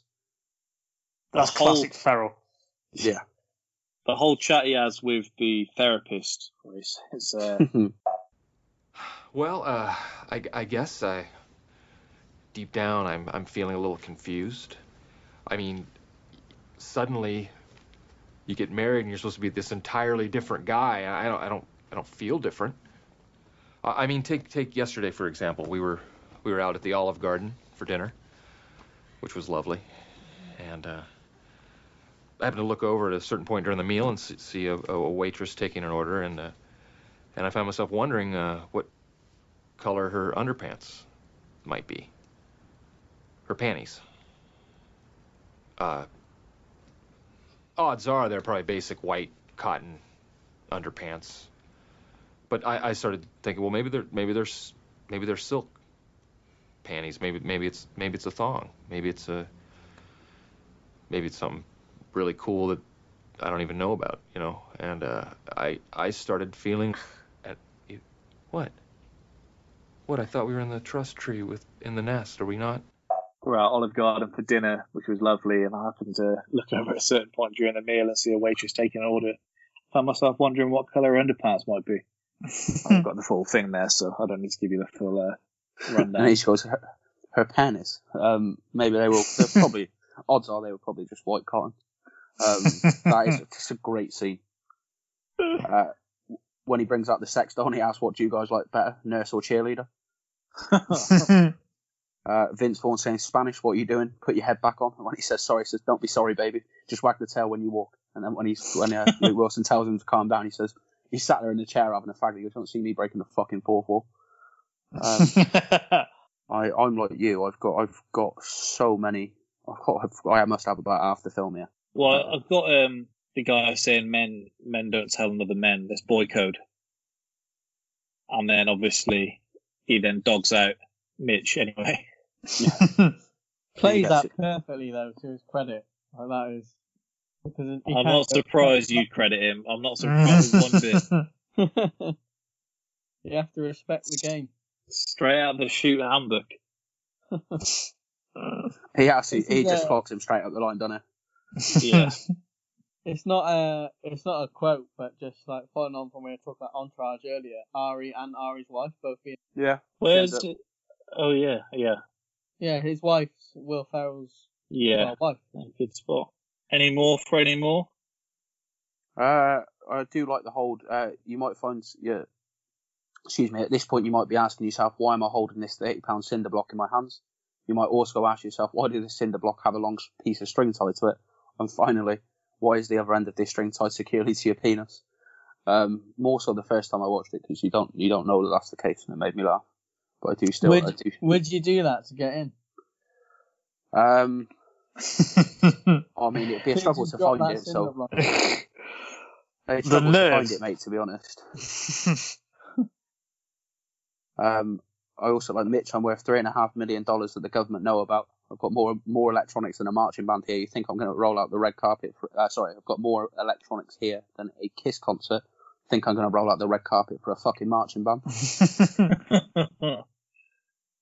Would I do that? I actually don't think I would. I'm scared of heights as well, so it's more so than the potential mutilation. I just wouldn't want to stand on that ledge. Yeah. So you what, especially once you've seen Winksy go down like he does, you're having a real good think about things at that point. No, the problem is if I stand up on that ledge, my legs are going, and I'm probably falling off anyway. So. Fair play to them all for doing it, and for Winksy for not being annoyed what's just happened. Although it is kind of his own fault. Throwing it down the drain. Yeah, I heard of some awful, not safe for kind of speaking on air, but I heard of some awful situations that the football team had to do at my uni. Like if you're a freshman trying to get in. I can't be alone in thinking you can't say that and then not go further. I've got a feeling it might involve things going up people's asses. Things like that. And that's just Sean Fresh's week. It could be deemed as assault. Is that why you're being careful, Sean? Well, things like that, and you know, extra. Not quite as bad. Not quite as bad. But there was a story of a mate of mine told me about a lad that he knew was at uni. When you made your first away debut for the uni football team, your initiation was you had to go in naked. So you had to go naked into a shop to buy something. Well, this one lad's done it. He's been reported. Ended up on the register. He was doing a teacher course at uni. Oh no!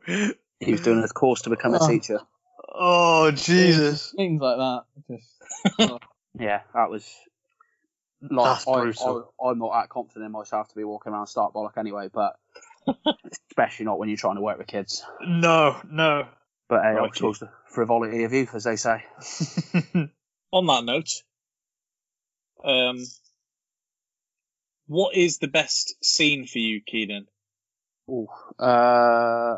Best scene. I've got quite a few written down here. Let me just refresh my memory to see what I had picked earlier. I do love the wedding party scene where the damn band starts singing Total Eclipse of the Heart. Just that little 30 seconds where he swears for the first time and they both look and then they're like, nah, it's fine. And then he bursts into it fully. The marriage council speech. I'll go for Blue's birthday and Blue's funeral because it's all essentially one and it. I'll go for Mitchapalooza for me. Yeah, I love that. Right through to him streaking. Yeah, the intro to Frank the Tank is phenomenal. I did message both you and TK last night to say I'd fallen for Alicia Cuthbert all over again. What a dime. Adds to it, I think, if you've seen 24 as well. Yeah, I wasn't seeing the fuss in this, to be honest. I can't believe you. Honestly, can't believe you there. It was a great moment of when her dad says, just 7 months she'll be graduating from high school. just seeing his face. She's the daughter, isn't she? Yeah. What's your favourite scene, Sean? Yeah, I had a few down. So I had like Mitchapalooza down, Blue's birthday down. I quite enjoy. I don't know if you could call it a montage or not, but the bit like the finishing bit where they're doing the tests. So all the different tests. Like if you class that as one scene, then I enjoy that as well. Like ending with the vault. It's just a ridiculous ending. And then even when he brings up like Blue scored, like he scored 0. He's dead. Yeah, so either of those, really. He gets off lightly for beating up Will Ferrell as well. He does. Well, I mean, until the end credits. You've got to include that earlier on for me. I want to see him get his vindication there and then. No, that's fair. I also love the pledge kidnap into the pledge initiation with the cinder blocks. Them coming in to the office to say, we can't get the KY Jelly while he's there, having to answer questions at the office. TK, who's your favourite? Sorry, I was wondering what was going on then. I do think the pledge kidnap leading to then the cinder blocks tied to their cock. I do think that's probably the one that had me laughing the most, so I'll go with that. And best side character. Blue. The question's going to be Blue. What you deem as a side character, isn't it? Yeah, I did think that was probably going to be. Blue is the easy one to go for there with the saving grace. And Andy Dick as the guy who gives the blowjob lesson. That whole thing is phenomenal. That is hilarious. Oh, I've saying that's why he has a lazy eye. Yeah, sorry, I've forgotten that about this. I've forgotten that is one of my favourite scenes. And then he gave it to the dog. Yeah, and then he's when he gets the carrot in his mouth and he's just going where. Got to remember, and starts tickling the imaginary board. Don't be looking at my eyes and asking any questions.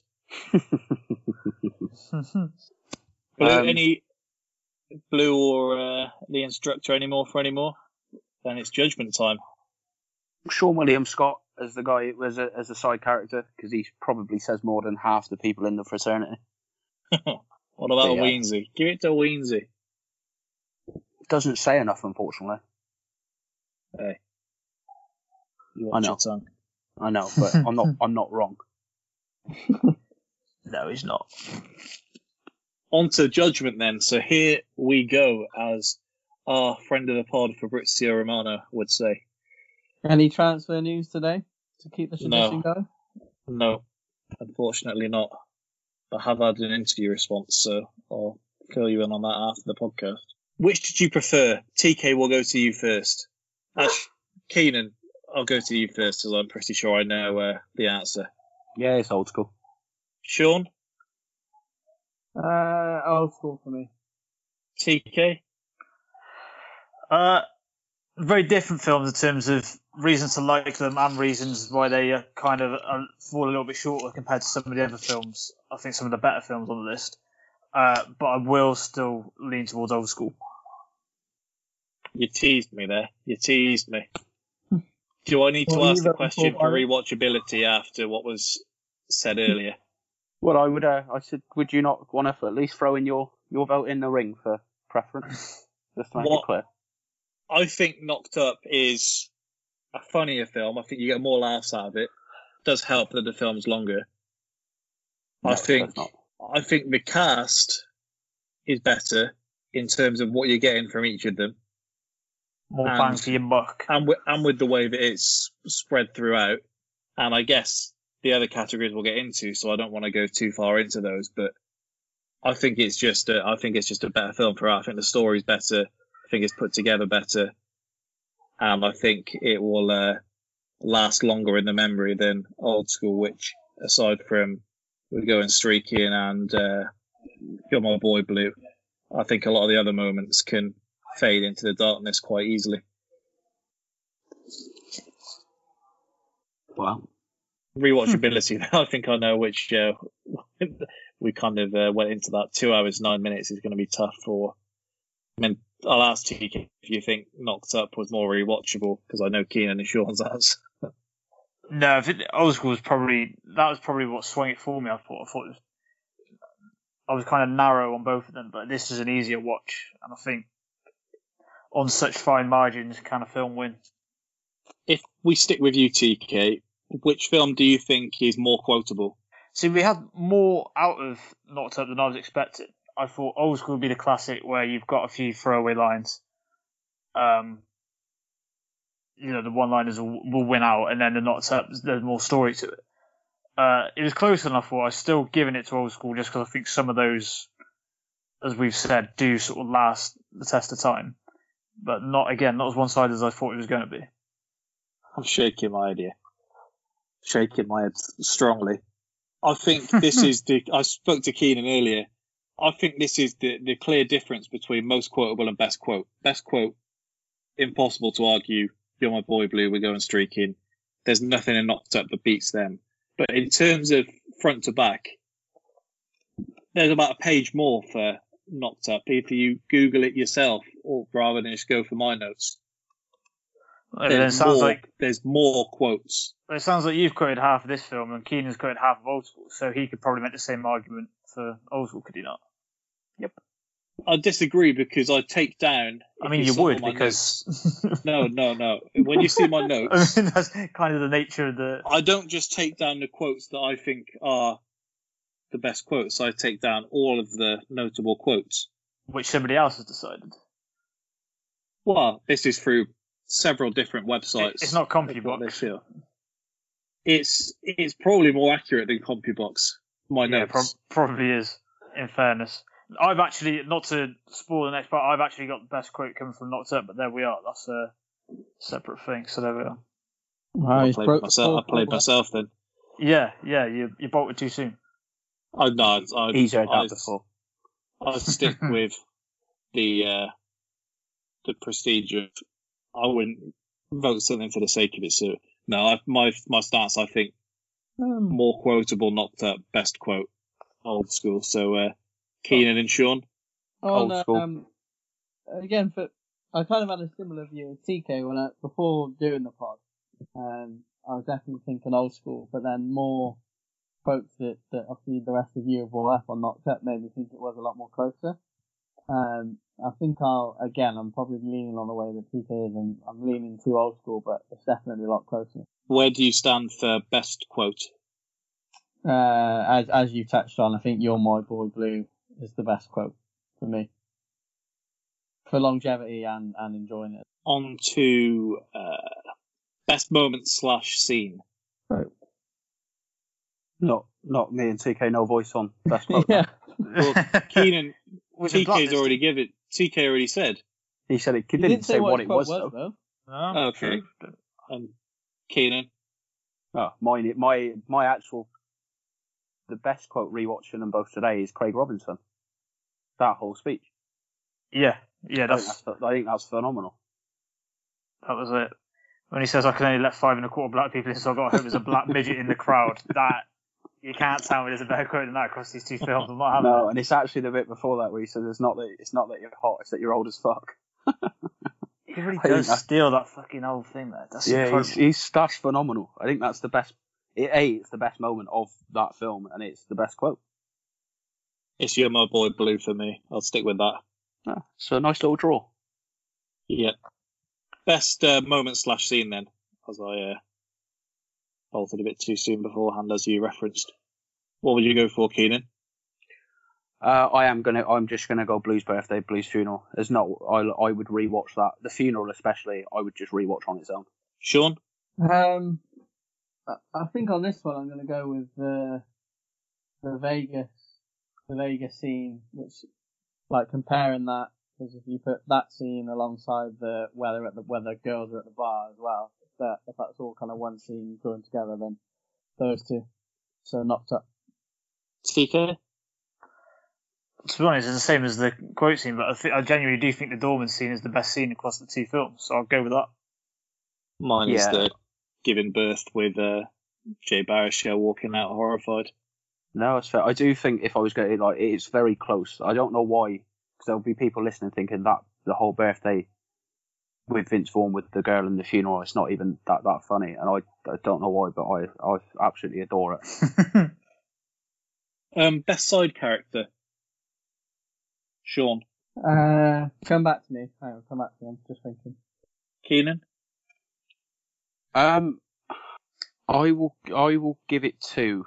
I'm just trying to make a decision I'm happy with here, because it's actually very close. I'll give it to Leslie Mann as Debbie. TK? Yeah, I think you could have a choice of, maybe just because of the way that Old School is structured, I don't think it's got a side character as such that competes with Knocked Up. I think you could give it to any one of Leslie Mann, Paul Rudd, or Jason Segel. I'll give it to Jason Segel. Yeah, it would be my choices. Jason Segel is my pick as well. Yeah, I'll go for Paul Rudd. Bigger impact. Old School, and I will explain why. I think we've referenced it when speaking to people in interviews. We've referenced it on the pod. I think you can make the argument that Old School is the start of that 6.5 year period where X-rated comedies were fantastic again. This is the film that kicks that off, because this was viable and successful. People then started to make better films.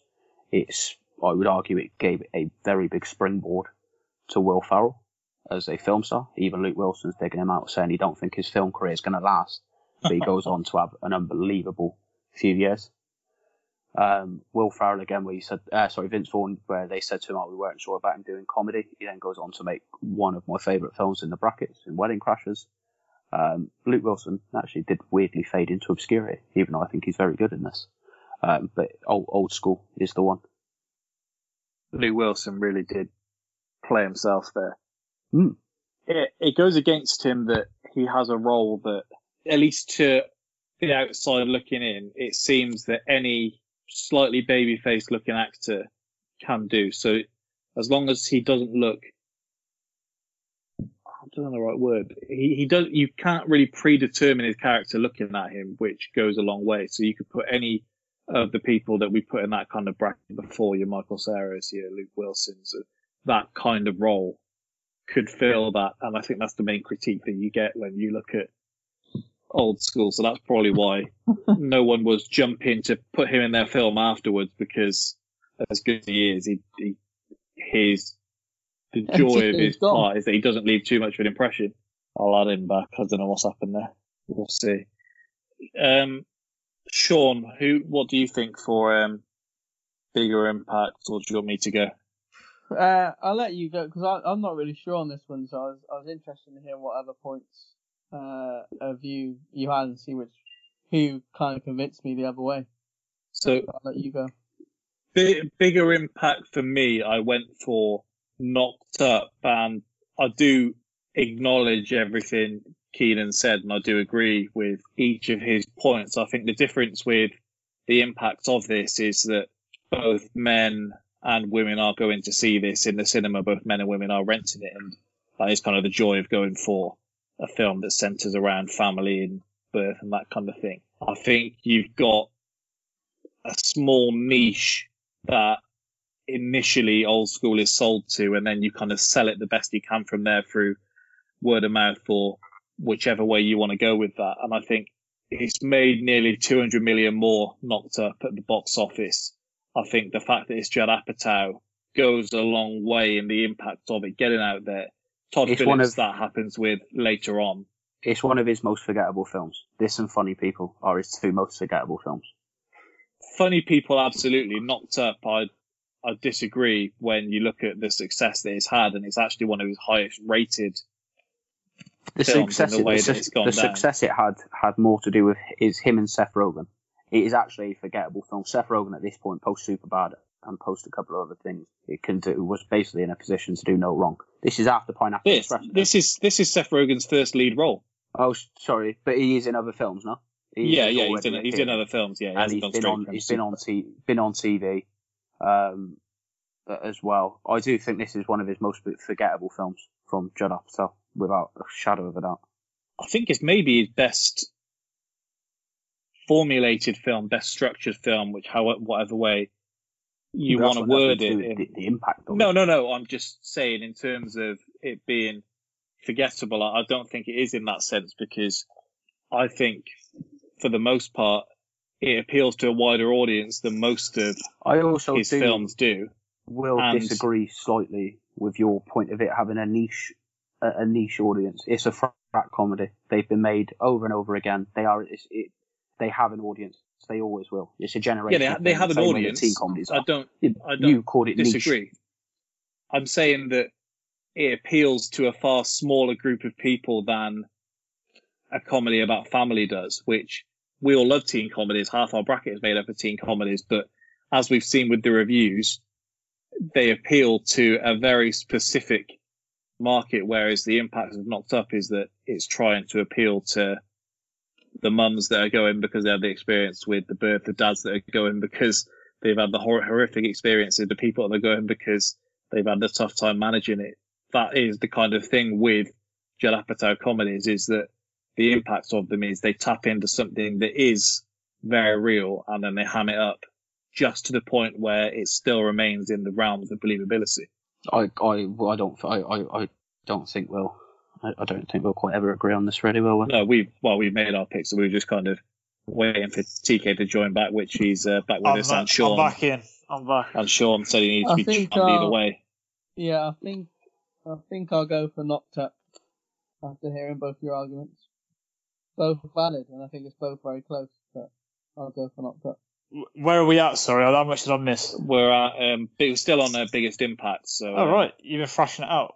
Yeah, Sean said he wanted to hear both our cases before he made a pick himself. I also think the only thing we're really missing this episode so far is TK telling us it's unfortunate that one had to go up against the other, because I remember they might have had a better crack. Said that every week. Wow, the cheek of it every week. That's outrageous. I'm not saying every week, but if someone was going to say it, It is true. To be honest, the weeks I've said it, it's applied. It has been a shame. It has been a shame these two go up against each other. I think this is a fair matchup. Which would you go for biggest impact, TK? I don't think either had a particularly big impact, to be honest. Well, I think not 200 million difference in the impact. I disagree so much. Well, I just came in as you were talking about that Byron had described it as a niche audience, Keenan, and you said, you know, these have been trying to test it. I absolutely agree with that. For that reason, I don't know that this had a huge impact in terms of that type of comedy. I think it was great, but I don't know how much impact it had. And I think Knocked Up really kind of just lived off the coattails of 40-Year-Old Virgin. I don't think we know how much impact that had in and of itself, because it would make, I think it's fortunate it rode on that. And I think it is important for... It's essentially important for this podcast because of how many of the films we've included in this period. I said that Old School was really the start of the boom of that 6.5 year period, 2003 to towards the end of 2009, where you have unbelievable X-rated comedies. I actually think Old School allows Judd Apatow to make The 40-Year-Old Virgin, which further on down the line allows him to go on and make Knocked Up. Has anyone seen his documentary that's meant to be great about frat life? No, that was his second one, wasn't it? He did one about the punk star who apparently was just a vile bloke. The other thing I was going to ask, if anyone has seen, is has anyone seen what appears to be an awful parody where it's like the 40-Year-Old Virgin that knocked up Sarah Marshall, something along those lines? Where I know what you mean, but it doesn't. I think Brian Callen is actually the lead role in that. Jeez. At least it's his face on the poster, anyway. And TK, give us your full answer for. Yeah, I'm going to give it to Old School. You sold it to me there. Thank you. You dirty dog.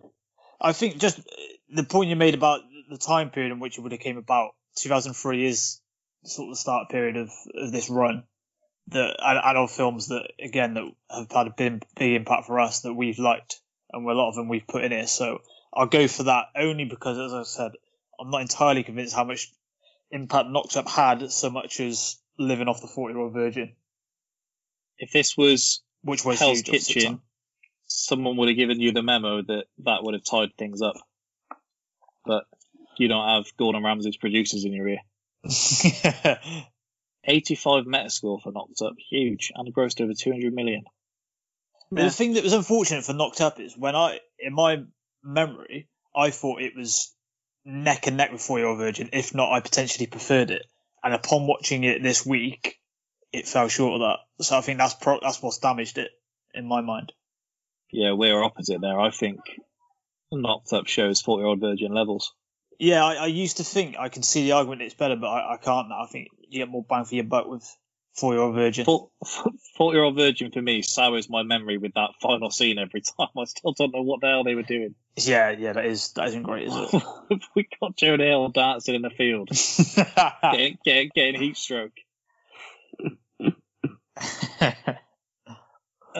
Originality. We'll go to you first, TK. Are either of these particularly original? I would take the basis. Oh, go on, sorry. Oh, a film about getting a woman up the duff on a one night isn't particularly. So I'd say it's Old School is marginally more original, I would say. I'll go Knocked Up, I think, because as much as I said, three films that year alone were of that theme. Yeah. I do think it approaches it in a slightly different way in the main premise of the film isn't we're going to struggle to have this baby because of our financial situation or whatever like that. Or the main part of the film isn't, are we going to hoist this baby or not? To put it nicely. It is very much just going about it in terms of the one night stand and how they're going to form it, the relationship together. Whereas, are we going to hoist this baby? Well, as we had with our news of the week last week, there is a market for that. As the British bloke in Thailand was found in his hand luggage. Well, yeah, fucking hell. Old School, the whole frat, as good as it is, I think every other week we've done that kind of thing. Apart from American Pie, I think we've kind of said, as much as we like it, it's not that original. Sean, hit us with it. Oh, he's mute. Yeah, similar to I don't think either of them are particularly original. But I'll go for Old School on the basis that it's, you know, three blokes that are older, and then now they're setting up a fraternity rather than it being man gets woman pregnant. I don't see the originality in that. It's been done. What was the one before that, then? It's been done in the American Pie one that was before that. Naked Mile. American Pie, they were calling it... Old School came out in 2003. I was going to say. Came out well after that. Got to be after that, innit? Hey, the frat thing has been done. Yeah, but Sean's point of the age difference being what makes it funny is the same point that makes Step Brothers funny in X amount of the films we've spoken about. It's the same thing that makes The 40-Year-Old Virgin funny. It's a familiar... It's a variation on a theme, and so is Knocked Up. But I would say Old School is a bigger variation on a theme. So I would say it would be more original. I think if you're going one joke comedy, this is, you've got the one additional joke added in to the same theme. One joke comedies really aren't something that we need to start unravelling the threads of, mate. No, I disagree. Especially not in week number 16.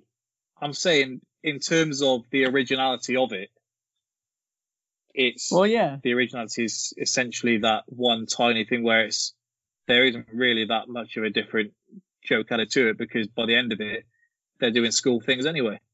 Well, as our point was, we don't think really either of these films are original as such. No. I think they are just both variation on a theme. Yeah, my answer was marginal. I'm not, Knocked Up. Keenan? Yeah, it's Old School. I know you've referenced it, but I mean, if three films in the top 10 grossing films of that year were about unwanted pregnancies, a big part of that plot isn't that original. It is the same pitfall that frat movies have. It's that a lot of it's been done before. The babies wanted the situation to get the baby, but they don't even think about arsing it, as I said earlier, or aborting it. Aborting it actually sounds worse. The surrounding characters do. So it is discussed. The mum tells her to get rid of it. The mother's the only one speaking sense. She's the only one saying, come on, you're not keeping this thing. Yeah. She wouldn't. Jonah Hill makes a joke and makes the rhyming joke, which is decent, I will give you, but he's saying to get rid of it. And they have him and his mates have a conversation. But the people who are in control of the baby's life, she says from the jump. But she asks for advice. She doesn't say from the jump, because she asks the mum for advice, and then she says, "Look, I need you to try and support me." After the mum says, "No, let's get rid of it and carry on." Deal with it. The bit that did kill me, I thought was actually cruel as a joke, was when the mum says, "Yeah, remember what happened to your cousin? She had an abortion. Now she's got a real baby." That I thought was very cruel. Stick with you, Keenan. Who's your MVP? Vince Vaughn. I'm going with Old School, but I think Will Ferrell is the... Yeah, I'll give you that. Quite clear MVP in this one. TK? No, I'm biased towards him anyway, but I'm going to go with Vince. I probably do agree with you that Will Ferrell's the bigger character, but just a personal preference for Vince. MVP-wise, on the basis that the whole film of Old School doesn't start without him having the conviction and then convincing Luke Wilson to start a fraternity and getting him on board. Otherwise, it's just a film about Luke Wilson chasing a woman whilst he lives near a college. The interplay, him sleeping with a blonde girl, probably doesn't happen because it happens at the party. That is arranged by Vince Vaughn. Not just the blonde girl, that's Alicia Cuthbert. I know you said it earlier, but you could have put a gun to my head, and without Googling it, I wouldn't have told you that was her name. So disrespectful. Best soundtrack. Old School. Any explanation? Well, because it's got the best soundtrack. It's got the best song. But do you have any points? Seems a good reason. I don't know what more to mention, or Byron. Do you have any moments to pick out?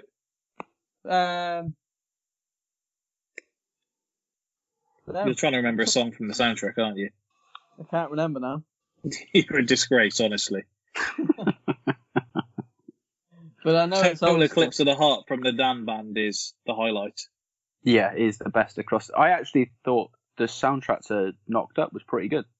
The Clash are on there. Junior Mervin's version of Police and Thieves is on there as well, which is a song I've always liked. I actually like that better than I like the Clash's version. You've got Lily Allen's Smile on there. Mm. Yeah. You've got Shimmy Shimmy Ya, All Today, and All Dirty Bastard on there. Yeah. I did think it was quite good. I quite like... I mean, you've got Bridge Under Water. Simon and Garfunkel. Can never remember if that's the song. Hello Darkness, My Old Friend. Dust in the Wind is in there, obviously. He sings at the funeral. And yeah, as you say, their rendition of Total Eclipse of the Heart is the highlight of both soundtracks. Every now and then I get a little bit lonely and you're never coming round. Turn around. Every now and then I get a little bit tired of listening to the sound of my tears. Turn around. Every now and then I get a little bit nervous that the best of all the years have gone by. Turn around. Every now and then I get a little bit terrified. I see the fucking look in your eyes. Turn around.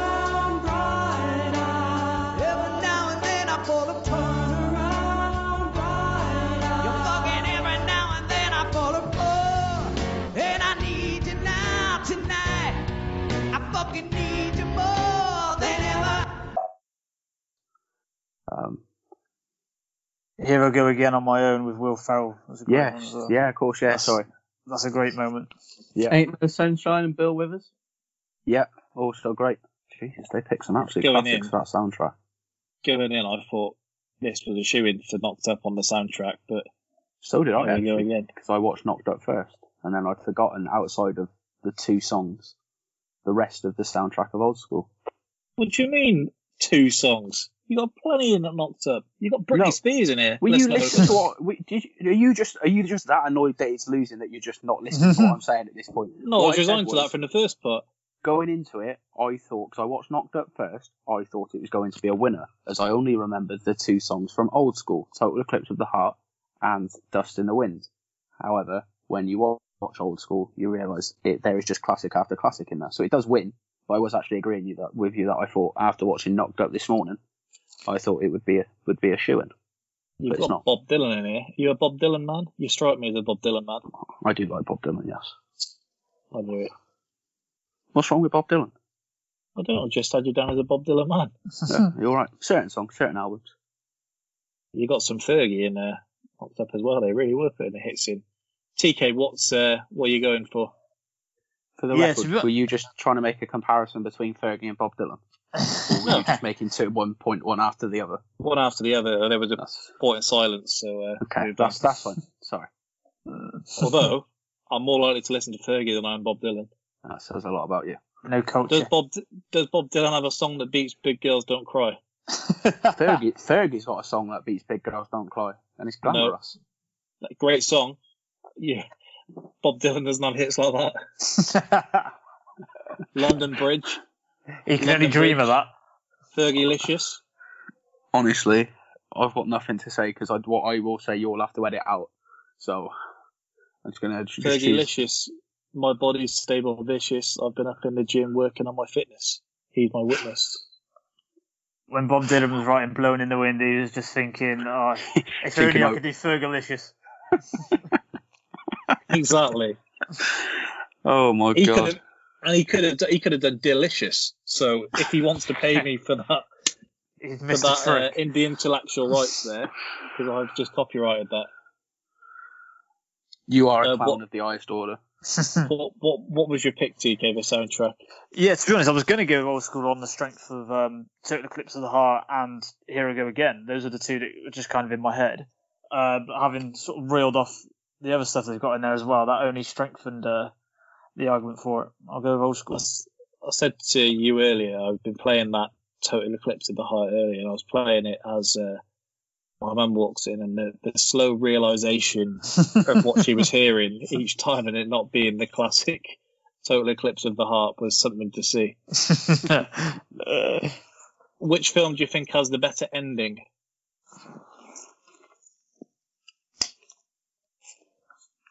I thought both of these were a case of where we talked about before with a comedy, how they struggle to end it. I think this one's knocked up for me. Quite comfy. I feel like that ends more nicely than Old School.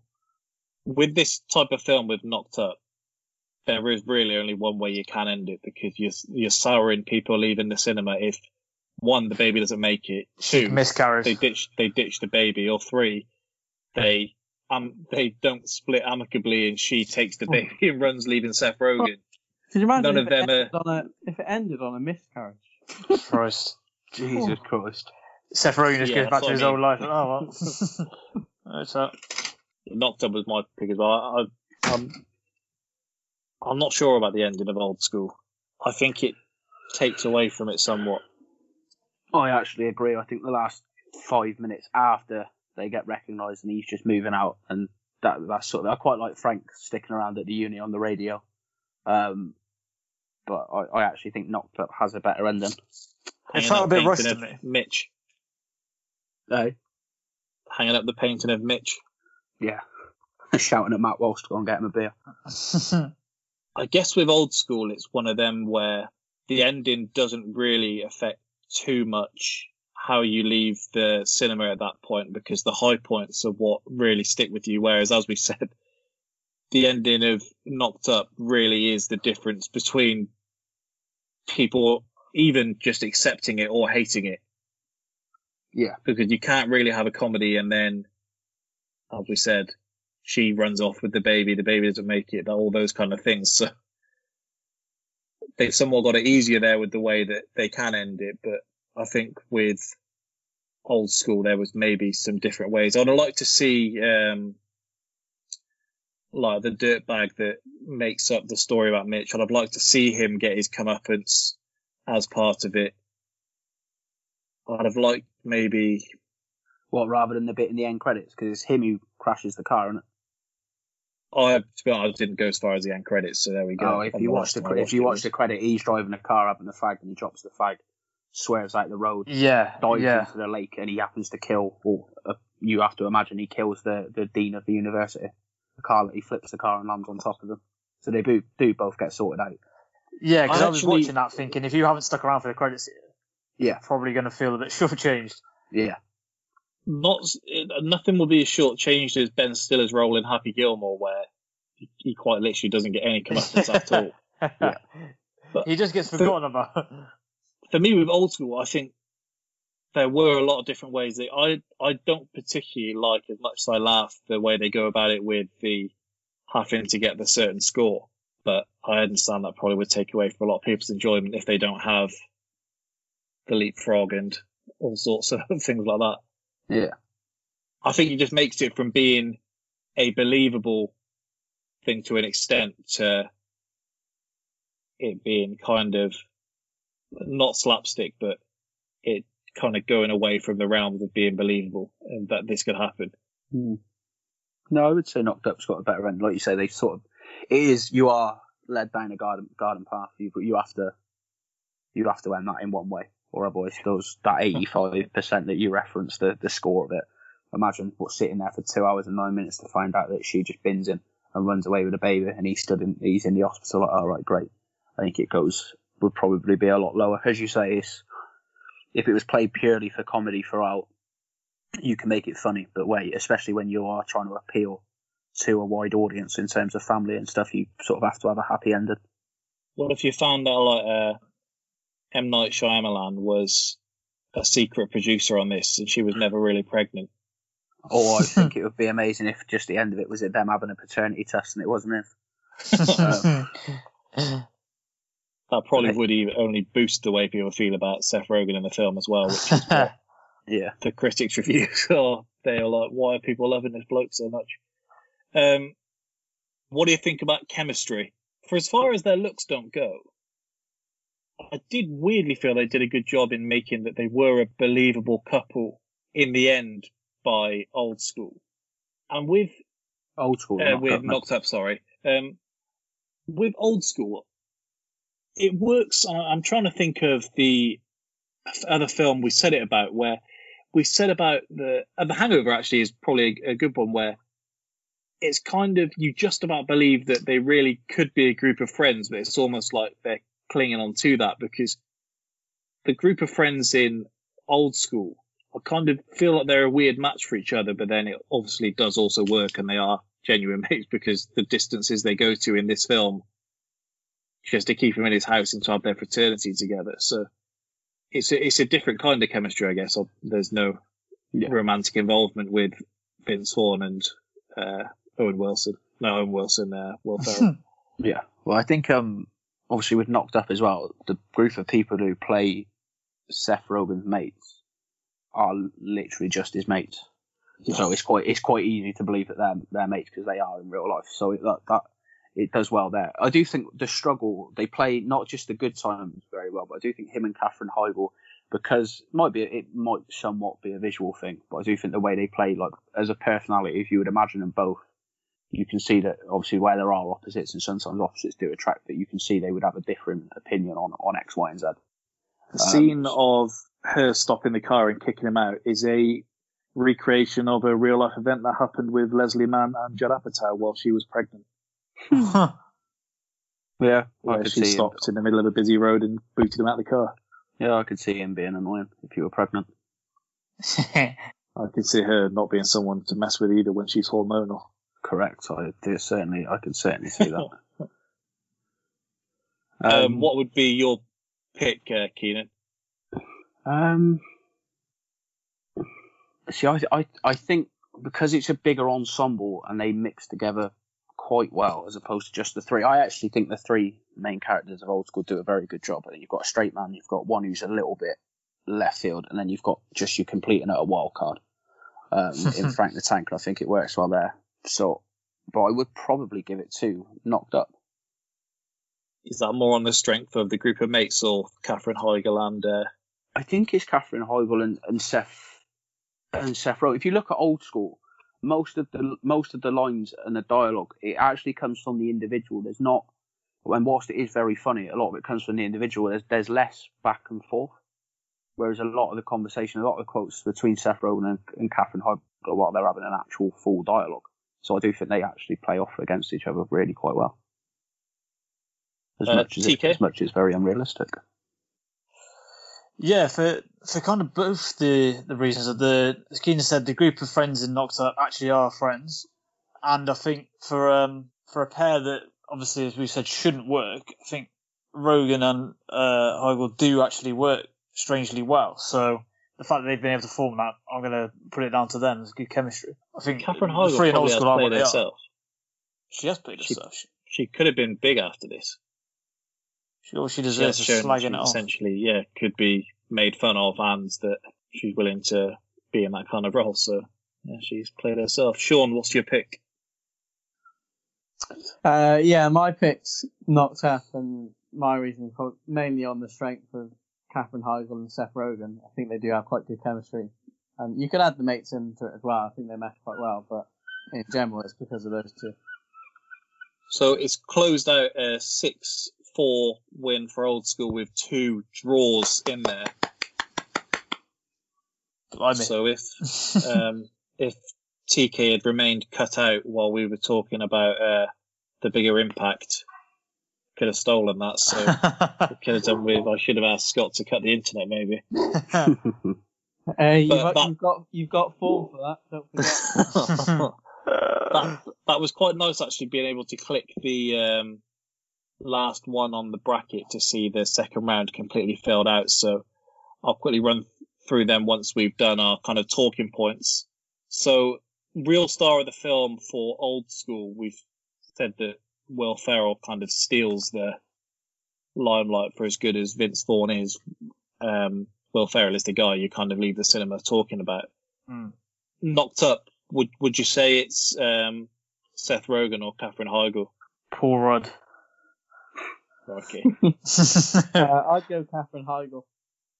Yeah, I would as well. She really has played herself. Maybe we can get her on the podcast to discuss it. That would be quite something. Yeah, I think that would be another example. It's worth trying. I don't know if she uses Instagram as I don't or anything, but shoot your shot. We could get some sort of exclusive out of it. Mm. If you could recast one role, who would it be? Owen Wilson as Mitch.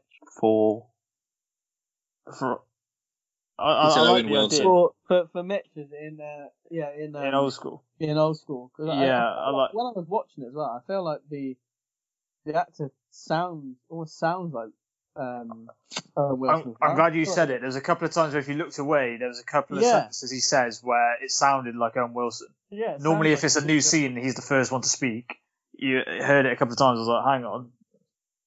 So that's an even more reason why they should have just made it easier and put him in it. So yeah, that was the only one I could think of when I was watching. I think we take out Luke Wilson, as we said. I think he's going to have a rough deal here. Two suggestions. First one being Joseph Gordon-Levitt. Nice. Okay. My other suggestion would have been Freddie Prinze Jr. Bit young, but I get where you're coming from. It's a rogue pick, but I don't mind it. No, Justin Long. A bit too cool. Shout out to his role as Fred in Scooby-Doo. Yep. Yep. There's only 5 years difference between him and Luke Wilson. Let's have a little look. Did Freddie Prinze Jr. used to follow the pod? He did briefly. I don't know what we did to make him unfollow, and he actually retweeted a few articles as well. Jeez, you could probably get him on. But that's class. Well, Sean, he unfollowed, so there was obviously something he didn't like. Yeah, but I say drop him the message again. We can reel him back in. There we go. TK Jabba recasting? Owen Wilson was in my mind, maybe somewhat predictably. Any in your head, Keenan? No, not overly. I think Paul Rudd and Leslie Mann are very good together. Katherine Heigl, obviously, I think she's the real star of the film. But I don't think there's anyone the role in itself. I think they must have had Seth Rogen in mind as they were writing it, because he's just perfect for it, isn't he? Put me prime Adam Sandler in that role. What, instead of Rogen? Yeah, when she wants to kick him out of the car and he gives it his classic "shut up." Yeah, fair. But there's not a lot I'd do with Old School. And if you add Vince Vaughn and Owen Wilson, does the movie improve? Does it improve Knocked Up? Well, I don't know where they go. Maybe Owen Wilson. Get them? They could be the TV producers and you just have to ask Kristen Wiig. Yeah, I suppose so, for a little cameo. Or have them doing Cirque du Soleil.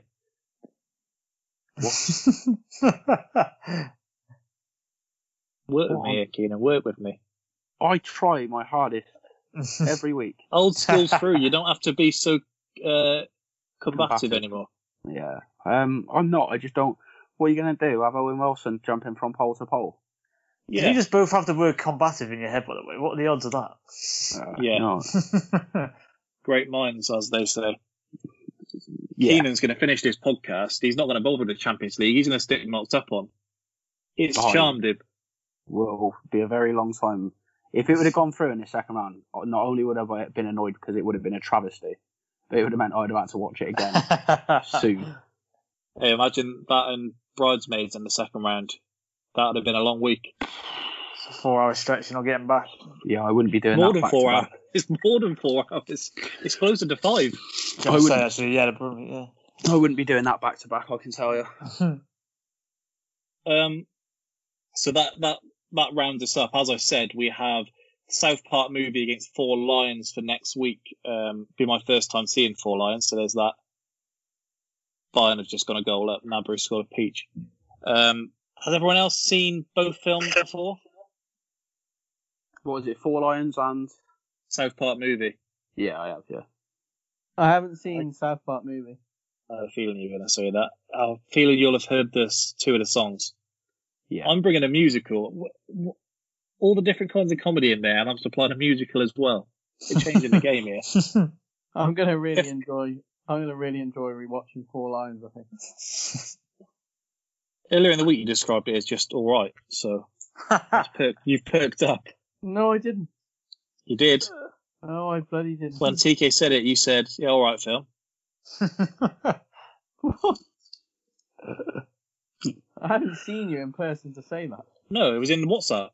I'm pretty sure the only thing I've seen him write is a great film. I'm pretty sure it's the only thing I've seen him say on it. Yeah. Exactly. I told you it was an all right film when you text me about it. Tina's not a fan. No, it's not. It's all right.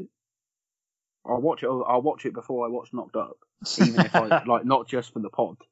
Stop being so disrespectful. I only said that really just to get a rise out of you. Just to hurt him. There was a couple this wildcard round I actually really liked, but there was quite a few that I could have chosen. I sort of regret not getting you all to watch Gross Point Blank, but we'll move on from that. So I'll run us through the second round now that the first round has been completed, and off recording, we'll agree before next week which film is going to have to go up against the wild card round in the playoffs. So round two, Sex Drive versus Superbad. American Pie versus Project X. That's huge. That's My Boy versus Tropic Thunder. I'm glad those two have got grouped together. That's My Boy could be the dark horse here. But yeah, it can against Tropic Thunder, but there's a few films in there where it gets absolutely pieced. Yeah, it's going to be one of those romantic cut runs, but when it does come to an end, it's going to be horrible.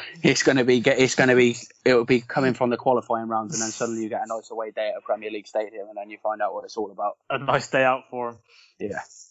Dumb and Dumber against Anchorman. Wow, bloodbath. What a style matchup.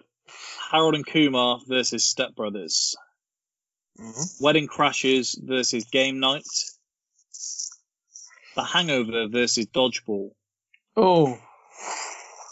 And Scary Movie versus Old School. We could have a Wedding Crashers Step Brothers third round. So Wedding Crashers. So there you go. But that does just about do us for this week. A nice little draw in the second round. We've got our two wild cards to get into, so as soon as that's done, we're running through the second round, and then we do need to have a little meeting together to determine which genre is going to be there for season 2 as well. So there we go. Plenty to get into. Hopefully you enjoyed the episode. Good night.